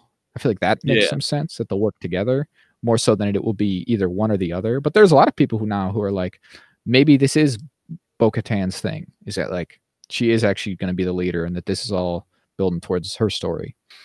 And I I definitely think there's a chance that that could happen, but I don't think it's going to happen like this. Like you're right. I feel like the armorer is is the suspect character here in terms of this whole setup because again, seeing the way that she's so subservient to the armor already, and it's like, oh yeah, I'll do whatever you say because I respect you. That means that if Bo-Katan is successful with this, right? If she does start to like bring others to their cause and stuff, they're not really following her at all. They're following the armorer, right? yeah, yeah. They're Like she's like, like you I'm- said, she's like a puppet. mhm. So I don't like that. Basically, don't like the vibes coming off of her. very sus. Very sus Uh, indeed, Jack. She might be an imposter. I'm just gonna say I- it. Might be. She might have vented. I might have seen a vent. So what I'm saying is, I think what it'll probably come down to eventually is that the armor herself is kind of bad, but like the whole group is all right, and maybe they'll even continue to do the helmet stuff and whatever. Who knows? But I do think at some point we have to have a reckoning with this character and why she acts the way she does. Mm-hmm. Yeah, I think it's cool that Bo-Katan's doing that. Again, I don't think Yeah. they're just going to completely abandon the idea that Din also has a destiny tied to this. I don't think that's where they're going. Is to just be like, and yeah, the dark saber's bows and uh, all that's hers, because he also has his journey to go through where he needs to come to terms with that for himself. I feel He has to be able to wield it without it like Yeah. weighing him down. it'd be weird if we had that set up so much, and then the the you know conclusion of that is just oh, and then he gives it away. Like no, there's something there. He needs to learn that for himself, right? Bo. Katan we saw doesn't struggle with that, right? She's got her own confidence or whatever, but Din doesn't. So I feel like for his own character, that's that's gonna be something he's working with, right? Is that he Yeah. also has to be a leader. That's why I think they're gonna be leaders together, maybe. Co-leaders. They're gonna co-parent the Mandalorians. And because Uh, like, even just when they first meet, right? The armor knows who Bo Katan is, right? And she's like, "Oh, you're Bo Katan." Ooh, I feel like even then maybe you can see the the gears are turning, right? hmm To be like, I could use you. And she's like, well, her, her helmet's still on, so I can if ever I can kind of trick her to getting on board here. hmm And Like- and again, w- whatever. Without using the c word, there is something to the idea that when Bo Katan joins them, she's very very vulnerable, right? Like Mhm. she's at the most vulnerable she probably has ever been. We've seen her, her she's at she's at the end of a long stream of failures and all this, right? And her home has been destroyed. Like she's at her maybe lowest ever, right? We've seen her fail a lot, but now again, her house is literally destroyed. She doesn't even have anywhere. She's got no one. Everyone's abandoned her, and now her home itself has been destroyed. So for them to be like, "Hey, you're going to join us, right?" Of course she is. She's got nowhere else to go. Whether she Right. really wants to or agree or not, obviously this is what she's going to do. So, you know, I think there's some good stuff coming out of this. I think that like her relationship with the, the clan here is good in some ways.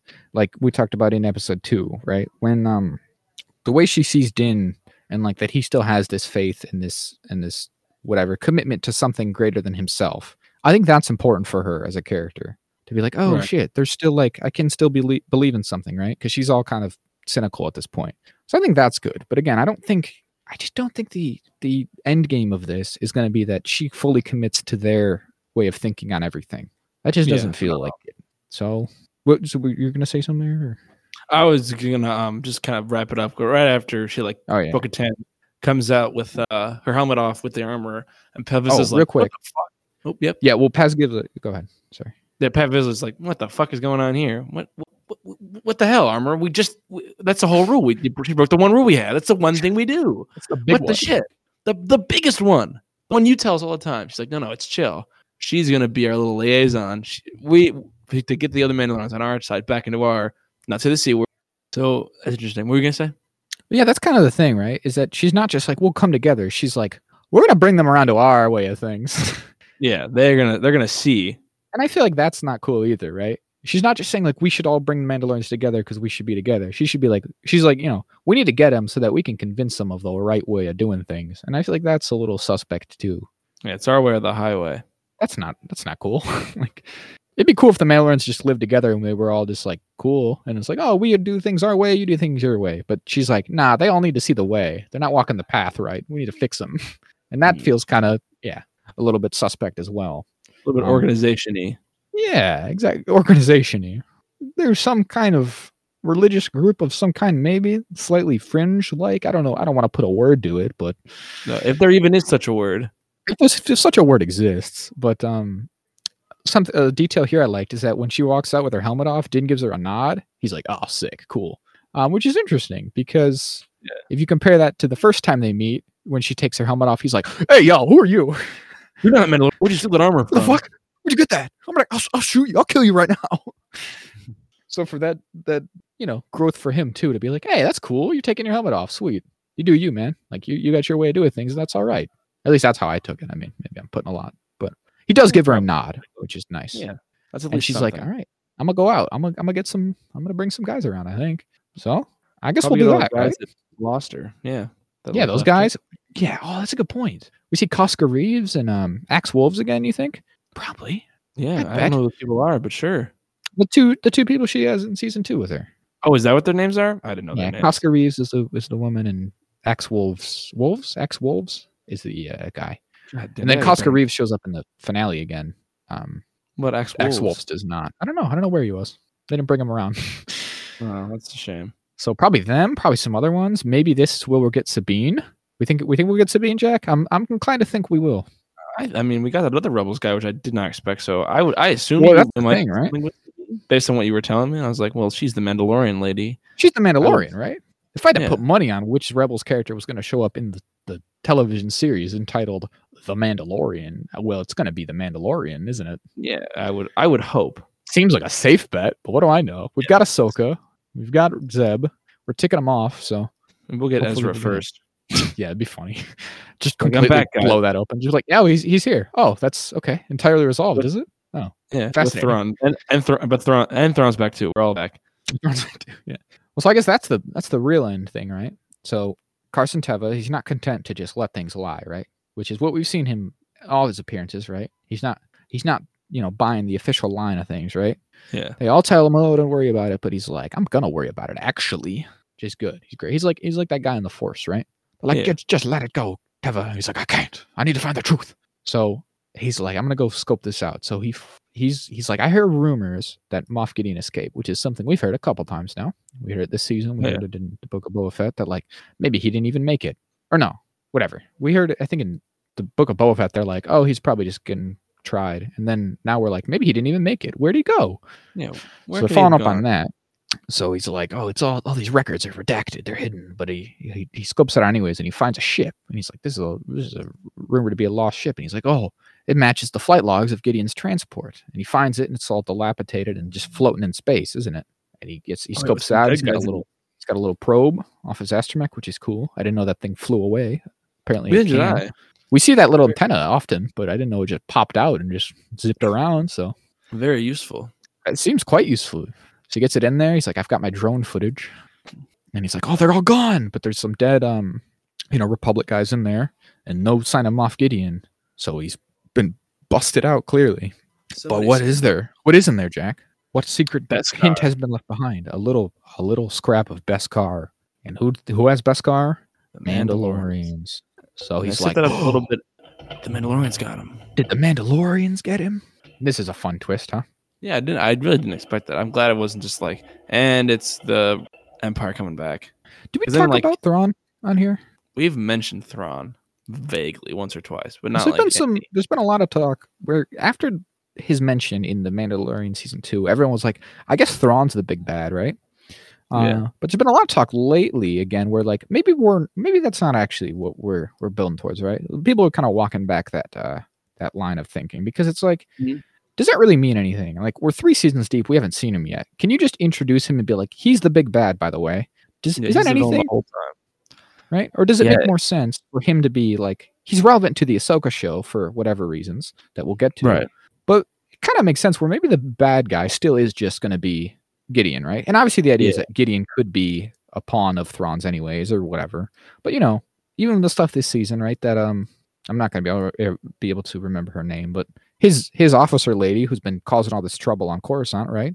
I mean, you know, she, she was she was on mid on on Gideon's team, right? Like we've never seen her interact with Thrawn, obviously. So it all makes Mhm. sense that these are all machinations of himself, I think, and that maybe it's like, yeah, you know, Gideon is an is an is an original character to this thing, right? So like it would it would kind of make more sense for him to be the main guy and not just use, you know, ah, here's a guy from the books in another show. Isn't isn't this what you'd like? So Isn't yeah, a guy nobody really knows about. it wouldn't surprise me, you know, either way, I guess, if, if that's the way they end up doing it. But it would, it really would be kind of a bigger stretch than some of the other stuff we've got in terms of connectivity. You know, it's a bigger ask than just being like, hey, here's Ahsoka. Do you know who that is? Don't worry about it. She's a Jedi. You get it, right? Or here's Mhm. Bo Katan. She's a Mandalorian. You get it. Whereas being like, you know, hey, here's Grand Admiral Thrawn. He's the main villain. Do you get it? And it's like, oh, wait, really? That's kind of a bigger, I feel like it's a bigger Bigger. ask, maybe. A bigger shakeup than what people are really Yeah. used to. So maybe it really will just be Gideon, and Thrawn will also he'll play a different sort of role other than just I'm the main villain. But then again, like the way we're introduced to him, right, or the idea of him is that that lady from the Mandalorian season two is working for him, right, doing nefarious things potentially. So I don't know. It's not clear, but there's been a little bit more of like, oh, maybe not. Maybe maybe they're going a different direction with it. So be interesting to see, Jack. I assume we'll get more answers with the remainder of this season, and of course with Ahsoka. Uh, Yeah, what's definitely. We'll see. what- We'll see what we can see. But I do. I am glad that Gideon's still around, and we're still going to make use of him because I, I there was a some part of me that thought maybe we would just kind of be done with him after season two, but I, I'm glad he's still around. I mean, everyone loves Giancarlo Esposito, right? He's a lot of fun. Oh yeah, he's he, he he's got his typecast as like a dangerous villain, as the villain of it all. Good for him. yeah. So it's good. Um, what so what do we think about the Beskar here? Um, it's interesting. I think it's it's probably the ones that that we're probably gonna meet them. Like Bo Katan's gonna be the ones who are like um what is it? The one that Bo Katan lost, like all the people who used to be on our team, they're like, You guys Sure. kind of suck, Bo Katan. We're out of here. Uh, I don't know if they have a name. Maybe the Night Owls. That's Yeah, kind of her right. team, her, her group, Yeah. but also not strictly. So, but yeah, the people she had, you think maybe the people she had last time around. Mhm. That Yeah. could be. I, I mean, my first thought is just that it's a misdirect. Like it's something they intentionally left to throw them off the trail. Oh, to blame them. But- But you're inclined to think it really is Mandalorians involved. Yeah, I mean they they kind of set you up at the like a recap part when they show like Paz's been like, we gotta he did horrible things to our people. We gotta like get him. Mhm, exactly. That is part of the misdirect, being like, ooh, Paz Vizsla doesn't like him. Ooh. Well, so you think maybe they got him to do bad stuff, like not to be not working with him, but they've got him and they're gonna do whatever. Yeah, they're gonna like torture him or something like because like, what he did. yeah. Yeah. Okay, that that makes sense too. That could be. eh, there's a lot of angles to it. Some people have theorized that maybe so in in Star Wars Rebels we see Mandalorians who are allied with the Empire. Um, Mhm. Mandalorian super commandos are called. So that could be too. Is that like there is still Mandalorians out there who are loyal to the Empire, perhaps, and they got him out. Um, similarly, though, the uh the Dark Troopers use Mandal or Beskar, right? Maybe Right. some element. So like if they got him Oh. out, that could be it. Right. And they wouldn't and they could just fly through space without having to breathe. Mhm. Mhm. which would be make them very effective for that. Just, you know, just flying over and busting him out. Uh, but yeah, it could be any number of things. I mean, some people, I saw someone theorize that like, oh, it's probably going to be Bo Katan. It's probably going to be a twist that she was evil all along, like we knew she was. And I'm like, I really don't see that happening. No, I do not see it being a twist. It's like Bo Katan got him out and they're on the same team all along. Because you know, when we first meet her in this show, it's because she's trying to get him because she wants the saber from him. So. Yeah. I find it hard to believe that anyone other than like some full on evil Mandalorians who are, yeah, again, just like Imperial aligned to begin with, would have helped him out. Mhm. So again, my, my first thought was that it's like a misdirect, so that now the New Republic will be like, oh, the Mandalorians are bad, let's get them. But who knows? I guess it could, could go either kind of way with that. So it'll be interesting to see. yeah, for sure. We got uh, three episodes left there, Jack. We're kind of in the home stretch. Yeah, we are. I, I never I always think there's gonna be more, but I'm like, yeah, the end here. We're getting towards the end. What do you think? Um hmm, what do I think? We've kind of complained, right? We've done a lot of complaining and we love doing that. I won't say we don't. We're certainly not alone in the thought that like, is this season weird? Is it? I think it's weird. I think it's Is it undeniably strange. Right. I agree. I, I'm not going to sway from that. Um, but I mean, we're getting somewhere. This definitely seems to cement more of our, our direction, right? Which is like, it's about the Mandalorians getting back together, which we kind of thought. It's just, I guess they took a roundabout way to get there, huh? Yeah, they they could have definitely been smoother with it. I feel like there's just some weird pacing and stuff. And it's just like, we are at episode five, and now we're just now getting to something where I feel like, oh, this will be the central crux of it all, right? Mhm. Reassembling the Mandalorians. And we also have the stuff with the villain. that- Like, it's great. It's like, okay, so this is what the heroes are up to. We also have this villain on the horizon to worry about. That's all something. But again, it's we're episode five. We're kind of deep into to get some answers here in terms of that. Mhm. So I don't know. I don't know, man. I mean, it's again, we've like enjoyed it mostly, right? I Yeah. it's like I dislike these episodes, but it's just like the Seems kind of aimless sometimes. the whole yeah, the whole of it all is is a little weird. So I don't know. Again, we got three more for them to stick the landing, maybe. so we'll have to see. We'll have to see, Jack. That's just it. Do we think we're gonna get Moff Gideon this season? I like to think so. I would I would think. I would hope maybe, at the end, bit. a bit of a sting, but I hope he has some sizable thing. I mean, he was at the premiere, so what does that tell you? That is associated with them the franchise as a whole. Yeah, definitely that. So At least that. That's- They can't take that away from him. maybe nothing more, or maybe some more. Who's to say? I certainly couldn't. Uh, so we could probably Akatek out of that. You got anything else? I think so. No, I think that's about it for the Mandalorian, chapter twenty-one. Perfect. Uh, I, I had two science corners planned, but I think I can save one until next week. We don't got double up. Excellent. Why not? We'll do one. Uh, so this one today is about the James Webb Telescope making some pretty um, uh, earth earth shattering discoveries for the um, astro- astronomy community. Yeah. So uh, the James Webb Telescope, for those who aren't aware, is a massively large telescope um, that let's see. Yeah, just a, ma- just a large telescope they sent into space very recently, within the last six months or so, Mhm, I I believe, remember. within the last year. Was that? Uh, I think they released they've releasing pictures of it. There's all these crazy pictures that have been coming out. Um, but the big thing is that they've found these galaxies way out in the distant reaches of space. Which, for those who aren't aware, the farther you look into space, the further back in time you're actually looking, because of light years and stuff and relativity and all that. Mhm. Um, and they found these six, I'm quoting the article from CNN here, six massive galaxies that are estimated between 500 million and 700 million years old, uh, that were created fi- about half a billion years after the Big Bang. So, like about 3.6 billion years ago, because the universe is like 3.7. Mhm. Um, and this is strange because they didn't, because based on our understanding of galaxies, they cannot get that big that quickly Mm. so so yeah there a quote from uh, co-author joel leja assistant professor of astronomy and astrophysics at penn state said these objects are way more massive than anyone expected. We expected only to find tiny young baby galaxies at this point in time. We've discovered galaxies as mature as our own and what we previously uh, what we previously understood to be the dawn of the universe. So it uses infrared light um, to look back in time to see these ancient stars. Uh, so yeah because they're so big, they're like they literally calling them universe breakers because they're breaking our understanding of how the universe, what the Big Bang is, maybe when it happened. Is the universe older than we think? Do the galaxies form differently? Um, there was some. Is it younger? Saw- Is it younger than we think, Jack? Have we considered that possibility? I, I don't- I think they're writing that one off. Uh, What if it's only five thousand years old, Jack? Like they told us all along.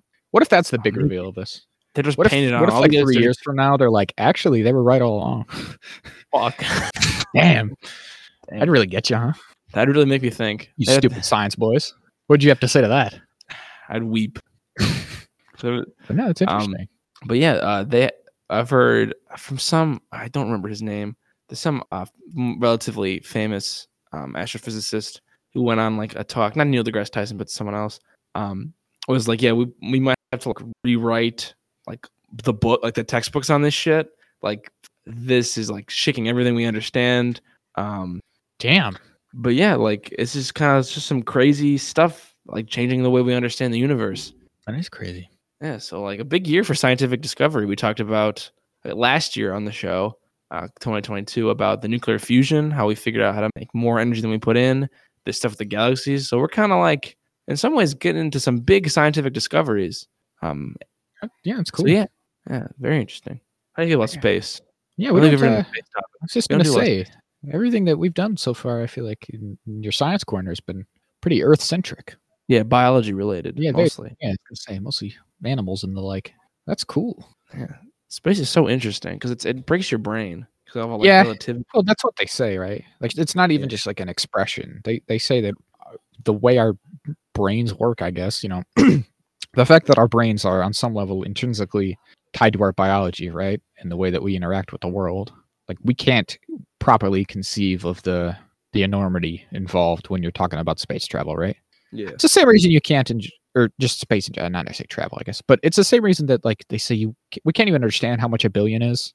Like that doesn't Mhm. make sense to a human brain, you know. yeah. 'cause Like It's like a one. you think of a million, but it's like oh, it's like a it's like a million million. Like it's so Mhm. big. What do they say? Like if you count a million seconds, that's like a few hours, Yeah, like, yeah. days. But if you count a billion, seconds, it's Yeah. ninety three years. So that it's doesn't like even make sense. right. It's like the chasm of which it's not like oh, you spend eight hours a day counting. It's like no, you spend every if you spend every second of every day for ninety three years Mhm. counting, you would then reach a billion. Yeah, that's good. That's good. I always And people have that much money. People have hundreds of that much money. Yeah, yeah, exactly. That's the same kind of thing as like when you talk about yeah the money people have. It's like oh billionaires, millionaires, they're all kind of nebulously rich, but it's like no, billionaires are on another level. Yeah. You can't you can't spend that amount of money in your lifetime if you tried. But again, yeah, it's that same kind of thing of like, how far is the fucking moon? Two hundred thousand miles or something? Who cares? Does it matter? like, Yeah, it's so the sun is a billion or something? Who knows? What the fuck does any of it 93 mi- mean? 93 million mile, 98 million miles. Yeah. We How far is. Jupiter? Where's Pluto? Yeah. There's other galaxies. Where's where's you know Andromeda? Does any of it mean anything? The two two galaxies are colliding. What? He death? What? Eh, red Redshift? What are you talking about? What- How fast are we moving? All the time in both like in one spot and around another point because we're all moving at that speed. It's fine. we're like we're rotating and revolving, but also the whole universe itself is always moving. Also, oh man, I just I mean I feel like I'm mostly stationary at the moment. I don't know about you, but Yeah. it's like and there's gravity. Like gravity is weight and relative. Like it's all and like it's just, it's just a theory, you know, Yeah. just a theory. of Gravity. But that's not well. That's yeah. had someone tell me that once. Not not too long ago, really. They were like, you know, gravity's never been proven. It's just a theory. You never know. And it's like, huh? Pardon? What was it? Pardon? You're standing next to me, right? I think we're experiencing it at the moment, so I'm inclined to believe the you know the big the big wigs on that one. I'll leave it to the. I'll, I'll appeal to my authority here and let Neil deGrasse Tyson tell me what's what. But yeah, it's cool. The uh that space telescope's awesome. Oh, yeah, It's like the James or the um it's the it's like Hubble, right? But like way better. Yeah. That's like And we've been- back- Hubble's been doing good. I mean, props to Hubble. It's been up there like way longer than it was supposed to be and everything, right? You know, Yeah. churning out pictures. So much love to my to my boy Hubble, but uh no, Oh, yeah, boy Hubble really doing the work. this new one's really really showing itself up. Oh yeah, it's so. It's just. It makes you feel very small. That's the thing of it, isn't it? Right? It's like the Dark Tower thing, right? oh yeah, infinite worlds on a pencil or something.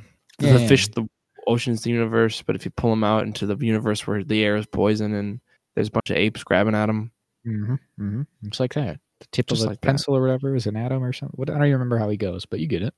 some nonsense even Sail. on cocaine. Scale, nonsense, size, the insignificance of man. Size defeats us, gunslinger. That's it. That's just it. That's just it. Good stuff, man. That's cool. Hopefully, I mean, I don't know if there's anything to that, right? That's the thing about sometimes about astronomy and, and stuff. is just like, oh, this is interesting stuff, but it, there's relatively little that we can practically apply it Do towards. it, yeah. But it's Knowing good. old the universe is just like a thing that we understand. It's just more understanding. Exactly. Well, and especially if we get real, like, you know, abstract with it, it's like that only means anything to us.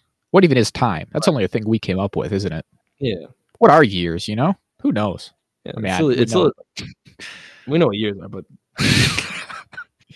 but only as far as we uh, as we ma- agree on them. Yeah, it's all just our interpretation of it all. Well, because that's the thing that's so fascinating about it, right? Is like a lot of science, or, or really all science, is like it's all there.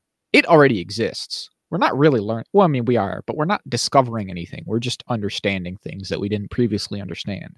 Mhm. And that's, you know, that's science, I guess. God bless science. God bless. That's right. If only we were a little bit smarter, we could actually talk about it instead of being like, "Oh, that's neat," but you know, Hey, no, that's all right though. that's all right. That's something. Hey, we're telling you, the listeners at It's home, just a science corner, man. it's just a corner. If you want to really learn should go ask Neil deGrasse Tyson or whatever. I'm sure he'll be a Read a real, book. real nice guy about it too. He's not. Yeah, go to his science room. We're only in the corner of the room, all right? That's right. We're just in the corner. We we have one corner and it's for science. The rest is, you know, all this nonsense. But uh, the rest of shit we've done for the last uh, however long we've done it. so you know, a little bit of science, huh? a little bit of stimulation for the brain on the way The out. cat can have a little bit of science as a treat. I know. It was a treat. Yeah, it won't hurt him. yeah. Uh, so I think we're done for that. You, you, I- Yeah, I suppose so. perfect. Then we'll I can out of that and then to write about here.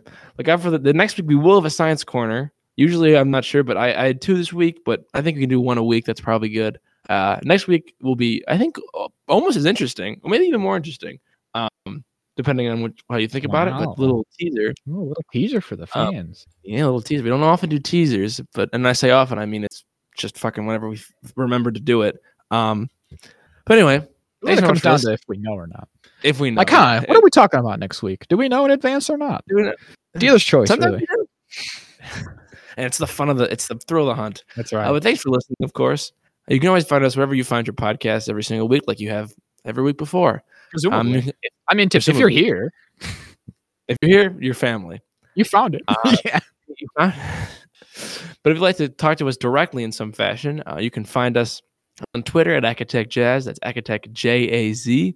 On Gmail at acatechjazz. Email us uh, comments, questions, concerns, um, suggestions on things you might want us to talk about.